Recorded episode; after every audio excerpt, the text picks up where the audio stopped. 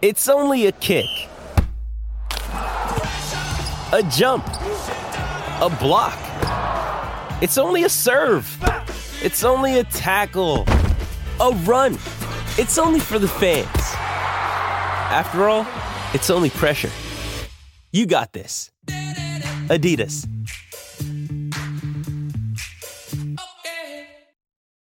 Why take one vacation with the family when you could take all of them? With Royal Caribbean, you don't just go to the beach. You visit a private island and race down the tallest water slide in North America. You don't just go for a road trip. You ATV and zip line through the jungle. You don't just go somewhere new. You rappel down waterfalls and discover ancient temples.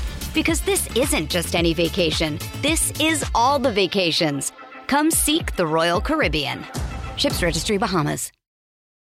This episode is brought to you by Hyperice, the leader in advanced warm up and recovery technology. They have tons of innovative products, like Venom heated wearables to help soothe sore back muscles, Normatec compression boots to speed up recovery and increase circulation, and Hypervolt massage guns to improve mobility. Loved by athletes like Naomi Osaka and Erling Haaland. Try them yourself. Get 10% off your order with the code MOVE at hyperice.com.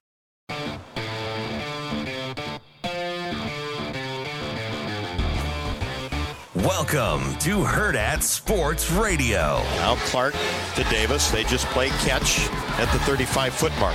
Now Clark fires a three right wing and got that to go. And now passes Lynette Woodard of Kansas, who had the scoring lead when it was the AIAW, as Clark 33 points. Shift change coming at the next time out for the Blue Devils. Meanwhile, flip to the right. Proctor three. Count it. Time to get the substitutions in. And just like that, the lead back to 24, 77 to 53. Down to 34 seconds left. Shannon with a drive, layup, good! And that may be the cherry on top of the Sunday. 103.94, 30 seconds left. Estrada back to Cosby. He'll let it fly again, and why not? Do it, Davin Cosby. Light him up, Youngin. And Alabama, 101 points here on the road for the ninth time. That's an SEC record. And the Jays win. Jays win. Jays win. 85-64, a dominating effort tonight as they sweep the Seton Hall Pirates. Final in Omaha, Blue Jays 85, Pirates 64. Good morning. Welcome into Hurrdat Sports Radio, AM 590, ESPN Omaha, ESPN Tri Cities. We're live on Twitter, Facebook, and YouTube. That's DB. I'm Ravi Lulla. Hello. Coming to you on a Thursday. Trap game. I'm like, hey, what's up? Hello. that did not sound like Johnny Bishop, but I'm not gonna lie. sounded like maybe he's a little congested. yeah. F- full disclosure. Yeah.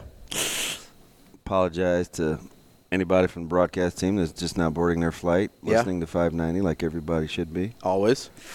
I had to get away from old Donnie Marshall for a bit. No, I, uh, I just, I, I don't like being a guy.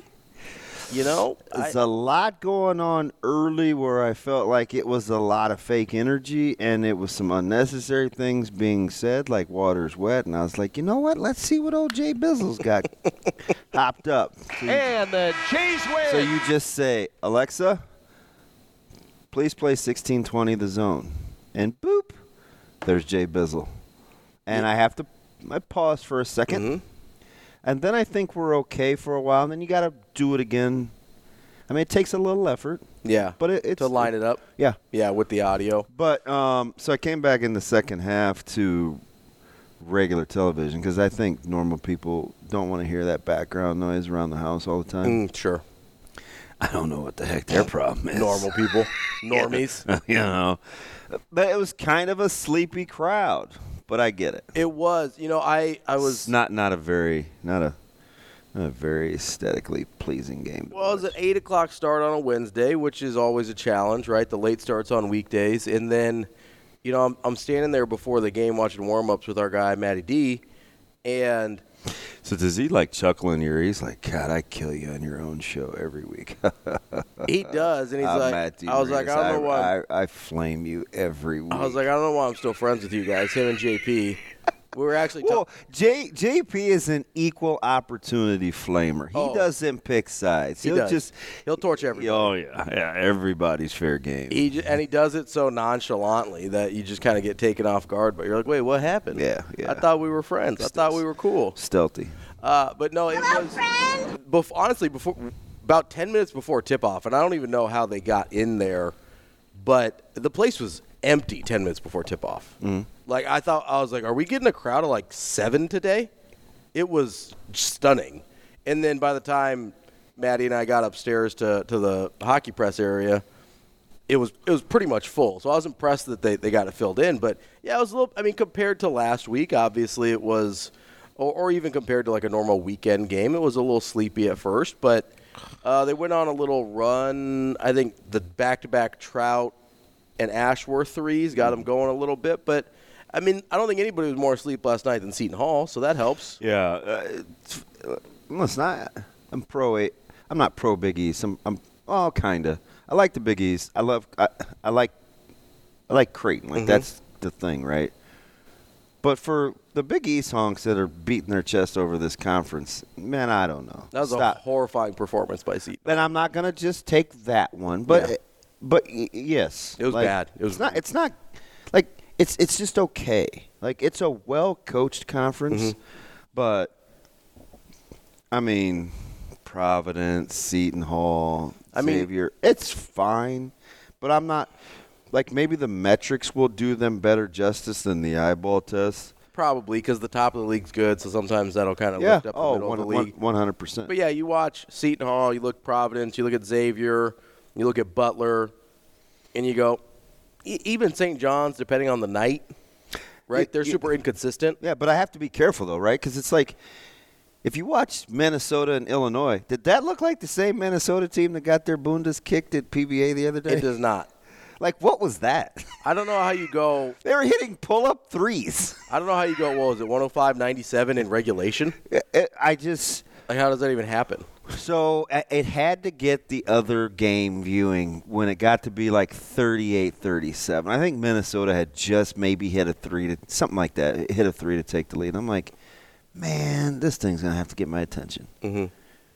right? And it was like, here we go, like, because I already knew I was gonna be elbows deep in the clip joint, the Roach Clips, and the Lakers. Mm-hmm. You know, because I felt like, I, and you're in the same boat because we could be playing one another in that play in that play-in game Mhm. with the Lakers and Golden State. But Lakers got to get their little bunda in gear. Yeah, they got to figure it on which they did in the fourth quarter. No, LeBron did. Well, Le- yeah, fair, fair. L- l- yeah. LeBron James. He had a It's- couple Rui baskets in there. He had a, you know, I think he had like 19. he did. He had 19 in the fourth. The Clippers only had 16. So here's the thing. He drives me up the wall because I found myself being captivated Mm-hmm. by someone I I have a f- a really A strong strong dislike for. disdain Yeah. for, but he's helping the team that I love. Mm-hmm. Like really do the darn thing. Because if we're being honest, of stages of falling in love, Steelers were clearly number one. Okay. The Lakers were two. Fair. Nebraska and Carolina were about the same time. Okay. Slight nod to Nebraska. So you're tur- you're talking about like in in ti- timing of it. Yes. Right. Okay. Yes. My my fandom. Yeah, that makes sense. So like I'm I'm just I'm just in there. And the the, the Dodgers cuz you got to remember 80 81 Mm-hmm. we're just now like stuff is just now starting to get going. Mm-hmm. And that's what I was captivated by. So they're kind of lumped together. Okay. Yeah, yeah. But but the the clear nod goes to Steelers, Steelers, and and the Lakers. So I'm watching this and I'm like, So are you pre Magic on the Lakers? no, I'm You're a, right- a, right ri- at- a rival of Magic. Okay. Okay. A rival of Magic. I have the Sports Illustrated with Magic. I don't. My dad did. My My mom asked me about a month ago where we think that stack went. I don't know. Of like old Sports Illustrated. Yeah, the Yeah. Magic Bird split cover. Oh, that's pretty cool. So it's funny. Tom Shatel one time asked me uh, again about a month ago. Maybe it was whenever Sports Illustrated said they're they're done. Closing their doors, He's yeah. like, "Hey, what are your top covers?" I was like, "Funny you asked." Like this was literally like ten seconds of text time. I was like, "Hey, I got five. And I screenshot them all to him. you know, but but yeah, so it's it's it's at Magic's arrival, and Okay. remember, Magic is Your all-time fave. Mhm. That's how. I mean, that's how I was with Curry and the Warriors. I would not be a Warriors fan without Steph Curry. Like it just doesn't. I don't. I was going to be a fan of whatever team Steph Curry went to. I just the, just the picture and his smile and the open collar, like yeah, like I I just was like, oh, that's cool. I I don't see a lot of people that look like me enjoying themselves, and he looked to be Mm. enjoying himself on a on a on a national cover. Yeah. So I just kind of was drawn to it. Sure. But I I I was wrestling last night because I'm like, man, Don't love LeBron. but he's 39. It's unbelievable. I mean, it really is. L- like him or not, it's unbelievable. He's 39. I don't. He's older than I am. He's older than me. and he's just giving every and this is fresh on the heels of me eye rolling that he told the media to get off his son. I'm just like you i don't know. Like i i want to say in my head you can't have it both ways. You this, this dude i remember clearly mm-hmm. clearly when caleb's summer team played gulf coast mm-hmm. and wichita and this dude is like 17 years older than than Caleb's team, but he's he's playing up. Mm-hmm. And we had a college World Series show that I was doing, and I'm watching it online. The very next year they played him again, and it's like you, you've been we've been growing this forever. Like at some point, you have to be desensitized to the to the criticism, mm-hmm. Or even the questioning. Like nobody can even question Bronny. Like, can y'all please just leave my son alone and let him enjoy basketball? Do you know how many times I wanted to say that about my family? Yeah. And it's not even on that level. Yeah. But you have to take what comes with it because at the end of the day, it's what I told him for three years. This will serve you well. This is a very fickle place. There'll be times a game will finish being played and you will be a meme. Hmm. Right? Like Yeah. you have to be able to handle to it. handle that. Is it different? So I, I'm like, God, this this was what I can't stand him. And then five days later, it's like, go Lakers. Is it different because of? Dude, the place was packed when they played when when Oh, I TNE know. when TNE played Gulf Coast. Is it- and they're kids. is I it- mean, literal kids. Is it different now because? I mean, LeBron's average. LeBron, he's averaging like six points a game. Like he's not doing like it's it's not that he's not. Right. Is it different because people are talking about him as an okay? What's he going to do in the NBA? When maybe LeBron's looking at him and is like, he's not that guy yet. Well, it was. Does so, that make it different at all for you? No, because this is what bugs me. Okay. I just don't think you should do a guy a solid because of His kid. yeah. Okay. And he's clearly not an NBA prospect right now. No, not right now. Maybe he won't ever be. Maybe he will be. I don't know. But right now, But no. to have the discussions a couple of years ago that LeBron that Bron would wait on his kid and who's going to draft him and like these are real conversations people were having last week. Yeah. And I'm like so you you guys are wasting your time on a talking head show for 50 minutes saying what team at age 41 40 or 41 would sign LeBron. LeBron and, and draft his son like mm-hmm. do you think his so the first thing I thought of was do you think his kid would want that mm. draft me just because of my like that that's what I because the the the counter argument is why I was so weird with one of my own kids. Mm-hmm. I did I wanted the disassociation, mm-hmm. not the association. Yeah. because he didn't want the association.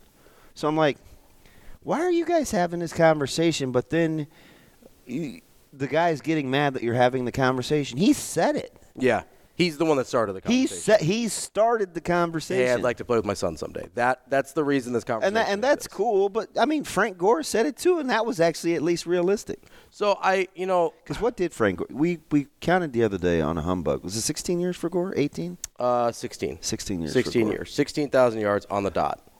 for in 16 years. Yep, It's unbelievable. unbelievable career. Um, you know, I, I But I do. Th- I found myself thinking, like, especially on the heels of the the Dumbo Jackson talk and and Lance's ridiculous call yesterday, that longevity does matter. Oh, it does. Because it's the it, it gets into the Emmitt Smith conversation too. So, um, you know, Emmitt Smith's longevity might be the most impressive thing about him. Is that fair? no, No. I don't think he Emmitt's better than I give him credit for. Fair. He, it's not like But- it's not like he was a hanger on. I mean, Emmitt was. Emmitt no, but longevity at that position isn't nothing. Yeah. Right. So I don't say that as a derision to Emmitt Smith. As I'm getting ready, you know, combine talk, which I'm pretty I'm jazzed about. We get Yeah. we get drills today. I'm excited. man. I'm, I- I'm pumped. So I had to make sure the library was set. no, I'm, No, I know you got to record it. because I didn't know if I if I hit future things like it because I have NCAA wrestling on there too. Yeah, yeah. But I also have Nebraska, so mm-hmm. I'm like, okay, You got to make sure you. you is it, are they are they going to overlap? Is it anything that's college? Re- you know, mm-hmm. so so I had to make sure that the the, the combine was in the in the library. But I'm like, I think that's got to be part of it when, when you're talking about because I'm looking at these running backs that are up, mm-hmm. unrestricted free agents. And I'm like, haven't we proven that you do need to run the football to have some success? You do. Uh, that's that's why I asked that question of Jason. I mean, go Cole. holler at go holler at Buffalo. That's why I asked the question of Jason Cole earlier this week of ha- if the position became undervalued, right? Because, and I don't know that it has, but the the the uh, the way that GMs approach filling that position has changed dramatically, right? Yeah, but do you know what part of it is? And I don't think he wanted to get into it. I don't know if he even enjoys it, but like analytics has definitely crept into Oh, the NFL too. Because and, they and, look- and it happens at the, on the spending side for Yes. GMs with monies committed and because they say, hey, rate if- of return. If I can pay this guy twenty percent of what I pay Saquon Barkley, but I can get seventy percent of his production, Yep, yep. then I'm better off. Exactly. right? Um, I wanted to go back to the LeBron thing for a minute and the association with his kid because on a much smaller scale, like I've experienced that a little bit. Like my my mom, when she was before she retired, was in a very similar field to what I ended up doing, and so I know for a fact that I got opportunities because people knew and liked my mom, right? And for a while, that did bother me. I'm like, would I have would I have ever gotten that job if I if they didn't know my mom? If I That's so- why I was such a knucklehead. It bothered me my whole life until I learned to appreciate well, my dad. So that's the thing is, at a certain point, I worked at that place for almost six years. My boss, I just saw him out in public from that job. I haven't been there for five over five years at this point. I saw him out in public. I don't know a, a couple weeks ago. Mm-hmm. Shout out DT if you're listening. I know he does sometimes. Like, and we still like he was thrilled to see me. Like at a certain point, like yes, I got the interview because of my mom Mm-hmm. but I did the job and I did it well for a long time, and I made people around there like me because of me, right? So I don't know if I'm brawny. Do I care why the opportunity comes? Because you're only going to stick if you stick. No, that's a um legit. You know what I mean? Probably not. Does it matter why you get the shot? Probably not. But I get it because I've thought the exact same thing before where I was like, oh man, that kind of. so for me, as I'm, so you're asking me as, I mean, I'll be 50 in them, Yeah. whenever. Um, but real time then, I think it would have. Right. No, and I get that because at the moment when he, when when DT told me, he goes, It wouldn't now because I Yeah. understand how the world works. Right. Like you still got to be good at what you do. Absolutely. Right? Because I remember in the moment, I'm 25 or 26 or something at the time, so I was young. And I remember in the moment where, and he kind of just said it offhandedly. He's like, Yeah, I mean, uh, your interview or your, your resume was okay, but we were kind of like, Well, it's Rose Lulla's kid. How bad can he be? So we gave you the interview. And then I still had to do the interview. He's like, we wouldn't. I, and I, I actually brought it up to him later, I, like um, like several months later. I was Yeah, like, I don't see. But, well, how old were you? like 25, 26. I was you, young. So you were prob you probably would have been better than me in that. I just know my personality. I probably would have been a little bit more defiant. Because I, I, I literally asked him about it. I go, you know, that was, I was like, did I was like, you really only interviewed me because of my mom? And yeah, he's like, I- he's like, yeah, but you still had to nail the interview. Yeah, the the only re- not the only one of the main reasons I delayed getting into education because I spent from from two th- from oh ninety nine ish to two thousand to like oh four. Like there was gap getting in getting back to the school district when I wasn't trying to play sports. Mhm. And that was because I didn't want to go to. You didn't want to have the legacy. You I didn't want to go to OPS. Yeah. No, I ended. I mean, Dan and I like. So a couple guys, Barty and, and Dan and I came to get me. Mm-hmm. Hey man, got a got an opening here. You know, this program could do this. Really start to grow. And I was like, Ugh. but you know, by then my my dad had been gone for probably f- I don't know five six years maybe. I think he left in '99. You mean gone from the district? Right? Yeah. Yeah. And thank you for clarifying. And um 'cause it did sound weird. Yeah. Um, so I fought it. So I know. And in '99, I was. What's 99 minus 74? 25. Yeah, I was 20. Yeah, I know you were ahead of me emotionally. Like, because It's also a different legacy. I mean, to be fair. I was just sick of like I It's a different thing. I just I just remember like really nasty conversations in school, like elementary and junior high, and only a few in high school. But I fought it my whole life. Mm-hmm. Yeah. And I'm like, and I know like if I had it to go back and, and do again, I obviously would have been like, yeah, but just stop holding it over my head. Yeah, for sure. Like, you know what I mean? It's like it's not the first thing I wanted. So I I went the other way with with knucklehead. Yeah. And I was super hands off, and then it almost cost me. Yeah. I say cost me like him not going to Nebraska would have. But but do you know what it I mean? It makes It's your like- life harder, though. It would have. because I had so many unanswered questions. Like, what if I would have done this? What if I would have poured here? What if I would have valued this? Like, what if he wouldn't have found my trophy in the closet? Like, there's lots of things Yeah. that I was going through when he was enamored with everybody else, Mhm. right? Because I felt like what really ramped it up and made me mad was I finally felt like this is a guy that's at the university that I want you to be around. Mm. So then it heightened my my, my. It, it heightened my anxiety. Yeah. I was like, he needs to be around Coach Rhule. Like Coach Rhule would be good for him. Mm-hmm. But it's not like I could I could say that, but I couldn't say that. Yeah, you didn't want to push too hard. So the, it, it like Because at the, at the end of the day, and I, I feel like I can say this pretty confidently, and tell me if I'm out of line.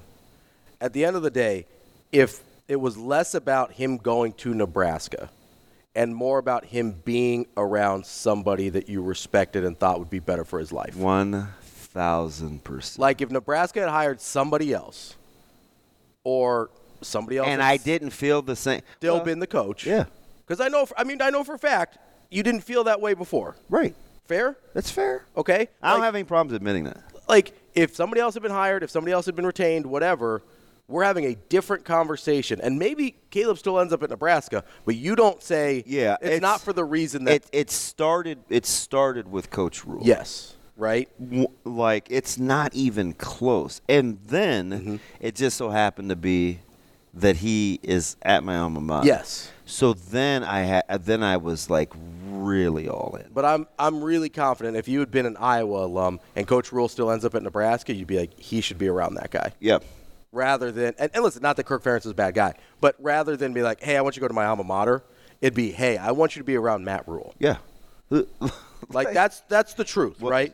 And one- people may not believe us no, Because- I mean when I you could tell like this kind of the, because people didn't believe the whole time that he there, there was any chance that he wouldn't go to Nebraska, right? Let's not. sh- Yeah. And that's not true. it's not even remotely A little true. touch and go for a while there. um, question, real quick. I don't know if you have time to answer it, but people, uh, a couple of people asked, where did your disdain for LeBron start? Like, what what happened there? Um, like full disclosure, probably the theatrics. So I didn't like his game. Okay. I felt like he was kind of a bully. Okay, just And- aesthetically, you didn't like how it looked. Yeah. So uh, he's kind of a bully. He's bigger, stronger than most guys. Yeah. But he was always whining. Mm. And so I'm like, you can't. Again, You I'd can't say- be the bully. I said you can't have it both ways. Yeah, you can't be a bully and still look to the principal Yeah, and be so like, hey. I just I, I couldn't I hated the style. Mm, okay. And then the the being carried off the court and the not one, not two, the South Beach thing, like it just escalated. honestly, the the decision thing sat super wrong with me, and I I get that it's dumb. I don't care. So you know what? Though? I don't care that he left. I, I I didn't like the theatrics of it. I didn't like the not one, not two. Um, it was just. See, that didn't bother me. It didn't bother me either. But the thing that bothered me was you don't you say in one thing you don't really want the attention, but you quietly want to control that narrative of Yeah. the attention. He wants the attention on his terms. That, that's yeah, that's the things that bother me. That's, Interesting. that's a fair question. Um, coming up next, we will set up the show at some just point never here. know with our first segment. I know that was a good first segment though. I like that. What happened to what happened to Creighton Seton Hall? Hey, Creighton Seton Hall played last night too. Creighton won. Uh, we'll get to all that more here on her.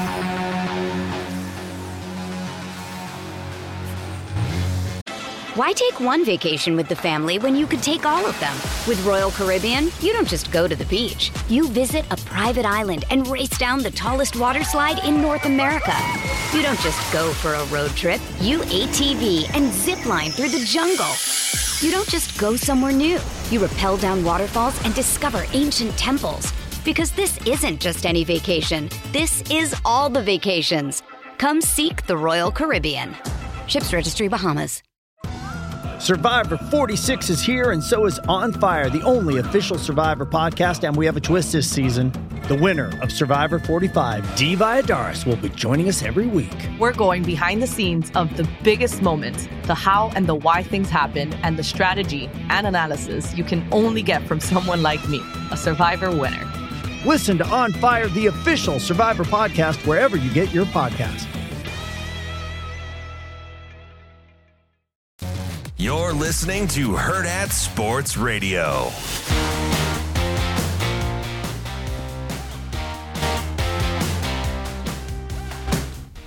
That's Damon Benning. I'm Ravi Lulla here on. Oh my bad. That's DB. I'm Ravi Lulla here on Hurrdat Sports Radio, live on AM 590. Should I enjoy my name more? Yeah, you really should. It's a it's a weird thing. Hey, how do you really feel? like, do I have a hang up? It's strange. You probably need to like talk to somebody about that. Oh, I have. It's uh, we're live on AM 590 ESPN Omaha, ESPN Tri Cities, and and uh, live on Twitter, Facebook, and YouTube as well. I'm I'm actually logged in now. Hey, look at that! DB has joined Well, the if if your boy would produce, we wouldn't have this problem. Are we producing? Are you guys going? Shane, it would it, it'd be okay to say, hey, you know, DB, you're not logged in. Is Shelby going to be on Monday?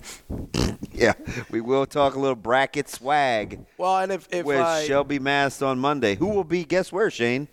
in Omaha this weekend, Yeah, he'll be in Omaha I heard- this I heard he'll be in Omaha. Yeah, you're a weirdo. This is a very inside baseball conversation we're having here. Which by Uh, which by the way, did you see my guy yesterday? who?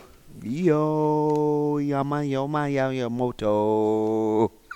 No, I did not. Uh, coming up on the show today, we've got Brian Edwards at 8:45. That was not going into dialect Asian Wyatt. Do not call me at 888-638-4876. on the Warhorse Sportsbook hotline. Yeah, but the, the, the Dodgers staff, if they could ever stay healthy, I'm pretty excited about. And and I won't have to like openly root for Shohei every time he takes the mound because he won't be pitching this year. Yeah, he is. He's not going to be pitching. I give my guy Walker Buehler back and hopefully May. Buehler. Dude, Buehler. I'm a huge, huge Walker Buehler fan. So you talk about blind spots and irrational. Love him. Yes. Mm, okay. Why? For no good reason at all, except for I love his mechanics. Ooh, okay. Yeah, yeah. That's it. I get that. That's it. But apparently they're not good mechanics because he's always hurt. Well, they might be good mechanics, but if they're attached to a Big Walker Buehler guy. yeah, I was watching Puk shove the other day from. Um, he was he was pitching for the Marlins in spring training because I like spring training. Mhm. I like spring training a lot. Yeah. I, I I watch it quite a bit, and um, there is some there are some electric arms. oh yeah, Like baseball, the last eight nine years, how guys just get out of the rack throwing a and shove ninety eight. Yeah. it's like the amount of the the the amount that pitching has jumped in the sport in, in like you said, probably the last ten, maybe fifteen years, is horrifying. I don't know how anybody hits anything. Yeah. And, and and you know what's you know what's crazy about that? Going back to the conversation first hour with like Le, Le, Le, LeBron, LeBrizzle, Thug Dizzle, LeBrizzle, LeBron James, LeBron James. So 19 years Mm-hmm. and watching. So why I went down this memory lane thing Mm-hmm. yesterday? Because on TikTok, I, I saved it. I should have sent it to you. Mm-hmm. But I didn't love the fact he was kind of being general sometimes and very specific at others with statistics. And he used to always come up, Shane, on our. Remember when Severe did like the this day in sports history forever? Mm-hmm. One out of every two days. Nolan Ryan. Can I finish without you saying it so I could have Ravi guess? Oh, sorry. I was going to say one out of every two days. This guy on this day in sports history would pop up Yeah. among a list of 10 athletes. Yeah. And it was always Nolan Ryan. Yeah. He was a freak. Didn't matter if sometimes it would be like November, right? Like, why would Nolan Ryan come up on a November this day in sports history? Nolan Ryan went on a barnstorming tour and struck out 40 batters. But it would, but like he would come. He did it for, tw- and I watched this guy. He's I don't follow him. It just comes on because I was looking up. A lot of times you can get clips of like some spring training stuff, mm-hmm. and I was going back looking for some stuff from Yamamoto, Yamamoto, yesterday. But he was talking about these these Nolan Ryan statistics of the over 5,000 strikeouts and what pitchers would have to do now. And now some of it was a little Paul Bunyan, John Henry esque, where he was like, "Gosh, you know, he tore his UCL." And Oh, I think I saw that one. He threw 98 the next pitch. yes, you saw that guy. Yeah, I saw that video. Is that not? Why are we seeing the same things? Because Uh, you just told me about Roseanne yesterday too. Yeah, I, I don't know. We must have similar interests. That like that's weird. But did you? So did you recall some of those stats he was saying? Yeah. They were sick. So the one was like, if you take out every 10 strikeout game from his career, he still has 3,000 career strikeouts. Yes. Like that's stupid. He go. Yeah, he was like. Yeah. Yeah, a ten strike a ten strikeout game now is is kind of a big deal. Yeah, he had like 200 of them in his career. Right. And if you took away all of them, still has 3,000 strikeouts. I was like, that is it, it's Stupid. it's incredible. He threw like a 235 pitch complete game. The thirteen inning one. Yeah, like the dumbest stuff. He threw 170 pitches, Mm-hmm. and then threw three days later a six hit shutout or a six inning shutout. Yep. Six inning shutout on full rest is now a miracle. I was like, what are we talking? So it made me. That's funny. So so it made me think of that yesterday. While I was, I was making meatballs yesterday. It was so stupid. Well, Nolan Ryan was But at so I'm like, I got my gloves on. I'm like tossing, tossing balls in my hand back and forth in the kitchen. I'm like, yeah, I better be appreciated. I'll tell you that much. And I was like, I'm a child, but I was like, golly, Nolan Ryan may be the greatest human ever. He might be like the the, the biggest like physical outlier. I, I'm telling you though, Yeah. LeBron is getting close. He's getting up there. I don't understand it. I don't. I, I don't get it. I mean, you're talking, you're talking, darn near 20 years, And in basketball, and and he's still dominant. yes. Now he can't leave it revved high for as long anymore, right? Why you? But still, Uh, That's what you're going to hang your hat on? no, I'm not hanging my hat on. I'm like that's He's almost 40. That's the only thing you can even say. Because when he was, you know, 25 or whatever, he could turn it up to 10, leave it there for a few weeks. Dude, his wear and Right? tear though, like he play, he's played a lot of games. So many games. He really has not missed that much basketball. In his, I know people give him a hard time now with like the load management and whatever. And it's like, oh, he's only going to play 55, 60 games or whatever. He's been doing this for 21 years. Yeah, so I was lament. So yesterday was a day of just thinking about longevity. Mm-hmm. On the heel, you know, obviously Michigan Lance had my dander up. Um, Yeah. the Bo Jackson last week. Like I was like, okay, let me let's talk like longevity. It matters. Kind of. I think it can only enhance. That's where I landed. Ooh, I don't think so. Man, because here's the problem. I don't know. I think at a certain point it can only enhance, but I think you have to get to kind of a bare minimum. Yeah, all things being equal. Right. It's kind of like how I look at championships. But I kind of have to get to a bare minimum with longevity before I can even put you in a conversation. Okay, let me give you an example. Okay. Okay. Earl Campbell, Curtis Martin. Okay. You're starting your franchise tomorrow. I'm looking them up. Just so I've Well, I could just tell you, one's like 6,600, the other's like 15,000. Uh, no, Earl's got more than you think. Nine? 94. Okay. I, I, I uh, I'm I'm, I'm I'm thinking probably peak years when Yeah. I just recall numbers in my head. Now remember, I'm doing this from off the top. You're not. You're taking Earl. At least I think if you have a brain. No, no disrespect.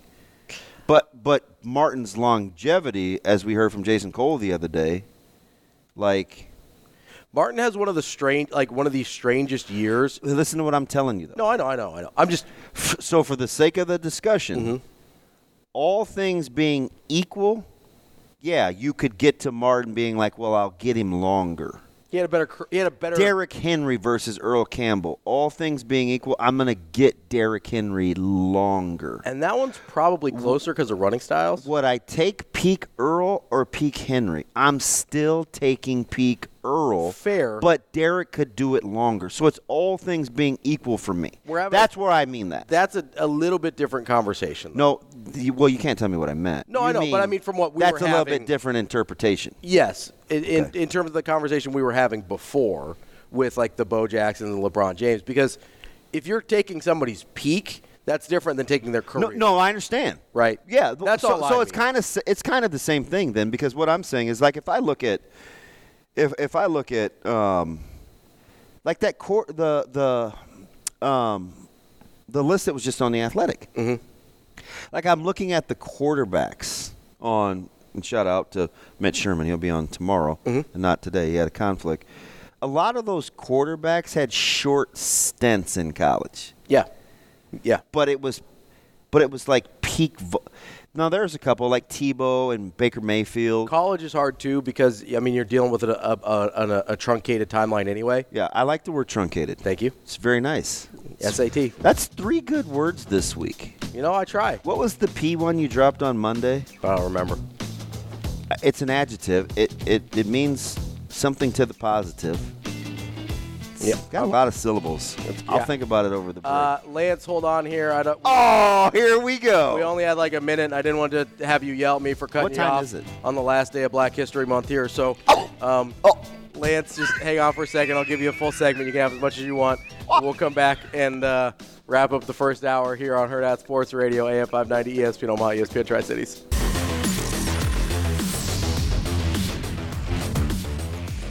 You're listening to Hurrdat Sports Radio. We're wrapping up hour number one here on Hurrdat Sports Radio, AM 590, ESPN Omaha, ESPN Tri Cities. We're live on Twitter, Facebook, and YouTube. Damon is still breathing, as we can tell. Um, coming up, I had to go outside. you did. I thought I thought you might fall out for a second there. Who's who? You. That's who. Who who says? I didn't even come out the way I meant it to. No, you're just kind of like that by nature. Well, what I was trying to say was I'm not going to cut you short the way they cut short Black History Month because it's a February. Um, but you know, you got the idea still. Um, before we get to Michigan Lance, on the Shane wall- is so uncomfortable. it's fine. Shane, you gonna be all right? You seem very. Have a good day. Love you. Um, That is, that will be one of the greatest drops of all time, though, right there. Absolutely. Shane, play that again. With threats to our nation waiting around every corner, adaptability is more important than ever. When conditions change without notice, quick strategic thinking is crucial. And with obstacles consistently impending, determination is essential in overcoming them. It's this willingness, decisiveness, and resilience that sets Marines apart. With our fighting spirit, we don't just fight battles, we win them. Marines are the constant our nation counts on to fight the unknown. And through adaptable problem solving, we do just that. Learn more at marines.com. Hey, it's Kaley Cuoco for Priceline. Ready to go to your happy place for a happy price? Well, why didn't you say so? Just download the Priceline app right now and save up to 60% on hotels. So, whether it's Cousin Kevin's Kazoo concert in Kansas City, go Kevin, or Becky's Bachelorette Bash in Bermuda, you never have to miss a trip ever again. So, download the Priceline app today. Your savings are waiting. Go to your happy place for a happy price. Go to your happy price, Priceline. See you. Have a good day. Love you. Before we get to Michigan Lance on the Warhorse Sportsbook Hotline, uh, we've got Brian Edwards coming up at 8:45. Our Vegas insider, Michael Bruntz at 9 o'clock, Husker 24/7, and then we're going to talk to Stephen Means of Cleveland.com. He covers Means Ohio business. State. Um, he does football too, so I might, you know, maybe Shane send him a little text and see if we can ask some football questions. Hey, we'd too. like to talk about Chip Kelly and Ryan Day. Can they get along? I think they're going to be best friends. Use it's that going to be voi- great. use that voice. Well, I most most of his tweets are about football, so I'm sure you can. Oh, probably way to, just- way to way to find a basketball guy. But he is a basketball. ri- Well, I mean, you know, if, maybe maybe if they were a little bit better, I don't know. It I'm does say basketball in his bio, so I'm going to ask him about And- whatever I want. and And, we- if he doesn't like it, then I guess we won't have him back. if anybody- what do you think people think if they've listened to the since we've been back together? that it's the best radio show of all time. I don't mean, know. What is going on though? I'm just saying, if I'm listening, this is exactly what I want out of a radio show. All bias aside. It is. So let's get over that. No, Oh, I, hi. Hi, Kim's probably still celebrating. I'm doing the show Mason that I Miller hit- want to listen to. Mason Miller hit a three at a ball that was he received at his ankles. That's right. We got Isaac, Wasn't even a pocket we had pass. Isaac Traudt just going getting some shots up last night. So quietly, I cheer for. Her. I like for- Isaac for Traudt. IT. Yeah, he's a. I like. He's you know, listen. Type one diabetic gang. All right, let's do this. Oh, I, I didn't know that. Yeah, he's he's type one. Okay. Yeah. Well, maybe he can hook me up with some Ozempic. I sent you the link. yeah, I was doing too much. I'm just saying. That's how you get it. Unless you want to go like black market, like that's how you get it. I am black. It's Black History Month. People forget. Um, on the Warhorse Sportsbook Hotline. Let's get to Michigan Lance. Before we get kicked off the air. I mean, what, I mean, they're not going to kick you off till tomorrow. They're not. They're not kicking a black man off the radio on February 29th. They're not doing it. Wow. They're not doing it. I can. I feel very confident about that. Exactly, Now- Shay. Get him out of here. Now, me, I might be gone before the end of the show, but DB will be on at least through the end of the day. Lance, what's going on, man? Oh Lord. Good morning, boys. hey, Shane, thanks for those drops. I'm back, baby. Somebody called you a top five caller of all time. I gotta, I gotta talk to Heath. Yeah, I man. do too. don't know. He used to play basketball for me. Him, me, and Heath need to have a little conversation. Mm. Well, first of all, I'm I'm one of one. I'm top one. of all.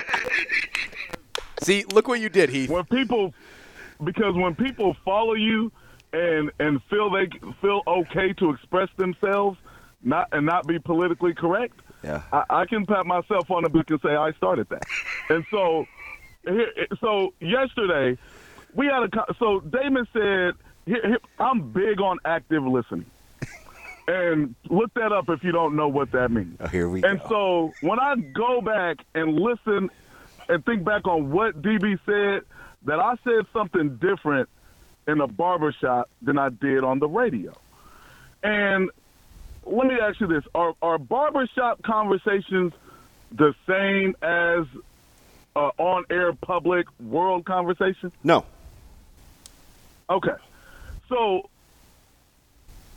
so you were having so yesterday you were having more of a coach speak conversation and I was having a semi politically correct barbershop conversation. Now, now, wait a minute. What's coach speak? About about about Patton. About Patton. You thought that was coach speak? Yes, because you, when you're talking about well, he played with these guys and they did this system and his development, he, he grew this far in six inches and or whatever it was, and how many years? And, That's not coach you know what I speak. mean? That's Like, that's that, that's. developing. But do you know my personality? Is that is that not what I do is, know- is that not how is that not how I would build my case? One hundred percent of the time. Yes, but but listen to what I'm saying though. Okay. Like, All right. but we use because you said barbershop conversation. Now you can build your case that way. That that's you. But that does but that doesn't diminish my conversation if because because how I am, I can go either way, right? I can build do it the way you do it all the time, right? Yeah. I can adapt. I can, you know, I can do it the way you do it. You've heard me do that. But then there's also another side of, you know what, a, a fan perspective and what you grew up knowing. And so, what we grew up knowing, right? Like my my first actions of, of knowing about stars and superheroes of athletics. Calvin Jones was first. Um, then it became even even Ray Monday. Um, oh, good call. Damon Benning, Calvin Jones. Uh, I'm not. Yeah, Calvin Damon. Oh, um, Who mentions you, Monday? Who mentions Monday? Oh yeah, see, oh yeah, see, you know, see, see, this how you know I know what I'm talking about. So when people tell me about these players and how good they are, and I go watch and see, and I'm like, oh, Damon just ran back a punt 93 yards, and I'm 11 years old. Hey man, or, or somebody says, "Hey, Alvin Feeder Mitchell, hey man, he can shoot," and I go watch him drain eight threes, or Andy Woolridge is this and that, and he goes 55. Like this is what I saw when people told me who good players were, Okay. and they performed every time I watched. Okay. And so, so, and that that hasn't stopped from Will Perkins to Galen Morrison to uh Deverell Biggs. Hey, who was the other short guy that Benny uh, that went Valentine. to- Ooh, BJ Valentine. Billy, yeah, Benny Valentine. Like, I'm, like s- I'm surprised never you didn't take the opportunity to slide in a Lee Cook reference, but okay. You Were must- you a Carl White guy? I like. Well, hold on, hey, These are hey, all his Lee guys. Cook. These are all Lee, his guys. Hey, Lee, Lee Cook. I thought White was the best player on that team. Lee Cook was Patton. I agree. Lee Cook was not good for three years of high school basketball, and and had a good year his senior year. Mm. That so, and that's my guy. So when I so I, uh, so I don't I don't sit here and say, well, I know this guy or I'm close to this guy, so I'm not going to critique him the same. I don't do even with my own son. I, my son said to me, "Dad, thank you for keeping me in football. You know, I was trash last year." And DB, you saw my son. Uh, You analyze what you saw in the video, my son that I showed you last spring. He's come a long way. But, but you saw you talk about his long limbs. I did. I did. I mean? did. I, I think I put that in writing too. Yeah, you're right. You're right. You know, you did, right? Yeah, his flexibility. Oh man, once he gets it together, it's the same thing you talk about Patton, right? And so, So at least I'm consistent. So at least I'm consistent, though. Right. It- that- no, I'm not saying you aren't, but understand that I'm consistent too. So I had to really think because when my son tells me he was trash, I'm like, no, man, you were. I start going your route, DB. Hey, man, you were still growing, you're still learning, you moved to a new place. But now when I think back on it, and we had this conversation, I was like, dang, my son was right because I looked at the plays that he didn't make that he had the opportunity to. Yeah, to but I, do. but I got to but I got to but I got to tell you this though because I you're saying two different things. I don't mind that. I don't mind the educational Mm-hmm. uh, critiquing of of a player's ability. That's fine. But what you don't get Mm-hmm. to do is use bad analogies and have the delivery you did because that set me off, right? When Well, you when you okay, so when- no no hang on hang on hang Tell me, go ahead. so when you start with the Lawrence thing, and it's not even personal, it's just facts. You literally tried to make the case, and I didn't want to go here. I'm like, ah, I don't want to bury my guy, but I can. No, no, you, we you, can. You, you, you, like, I'm you, scared li- you literally tried to make the case. You use LP, AG, and and uh, and Money Mike. Yeah, and Calvin Jones. And Calvin Jones. The the number of games that the four aforementioned played, from minimum to maximum, is eight. Eight. Mike Rozier Okay. played 35 games. LP played in 27. The maximum number of carries between the four aforementioned is 200. 200 carries. So my sample size is very comparable. It is right there in front of me. Only eight games different. So for you to make mm-hmm. the analogy of of LP to Mike to Ahman to to CJ is lu- Uh-huh. I call him uh, Amon. I know. Go ahead. it was funny. It was- I, I, is laughable because you'd have to if you want. n- Hang on. So if you want to use a Bo, so if you want to use a Bo Jackson comp, you have to find a back that's only played in 30 games or 48 games. The variance is eight either way. And if you want to have the GOAT conversation, then those are the guys that you need to be talking about because you missed the point. The point isn't, is Bo not a great player? The point was, and I'm not speaking for Ravi, but if I was Ravi, I'd have killed the conversation last week. I just would have said, period, point blank, because this is what I said to you when I hung up the phone. I can't put Bo in the greatest of all time discussion because he hasn't played long enough. Ravi took it someplace else. Okay, that's on that's- that that that that, that that's on him. But it's ludicrous. It's almost laughable to put the college analogy on Bo Jackson because let's just take a guy that hasn't that wasn't even in the discussion. So Earl Campbell had a very short career. He still played in three times as many games as Bo Jackson. So I'm not having the conversation of GOAT when you don't have the enough sample size. So if you're going to give me a sample size argument, make it analogous. It's not even in the same hemisphere. Now, I never said goat. Period. Goat never came out my mouth ever.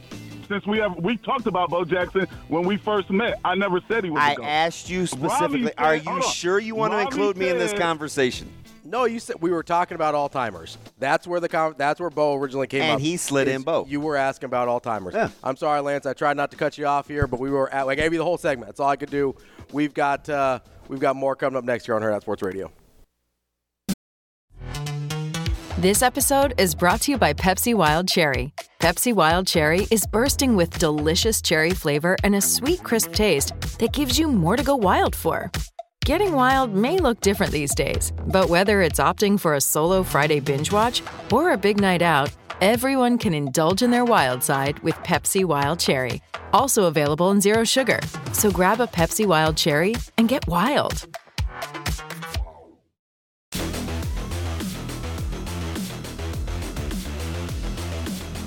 Welcome to Hurrdat Sports Radio. Kicking off hour number two here on Hurrdat Sports Radio, AM 590, ESPN Omaha, ESPN Tri Cities.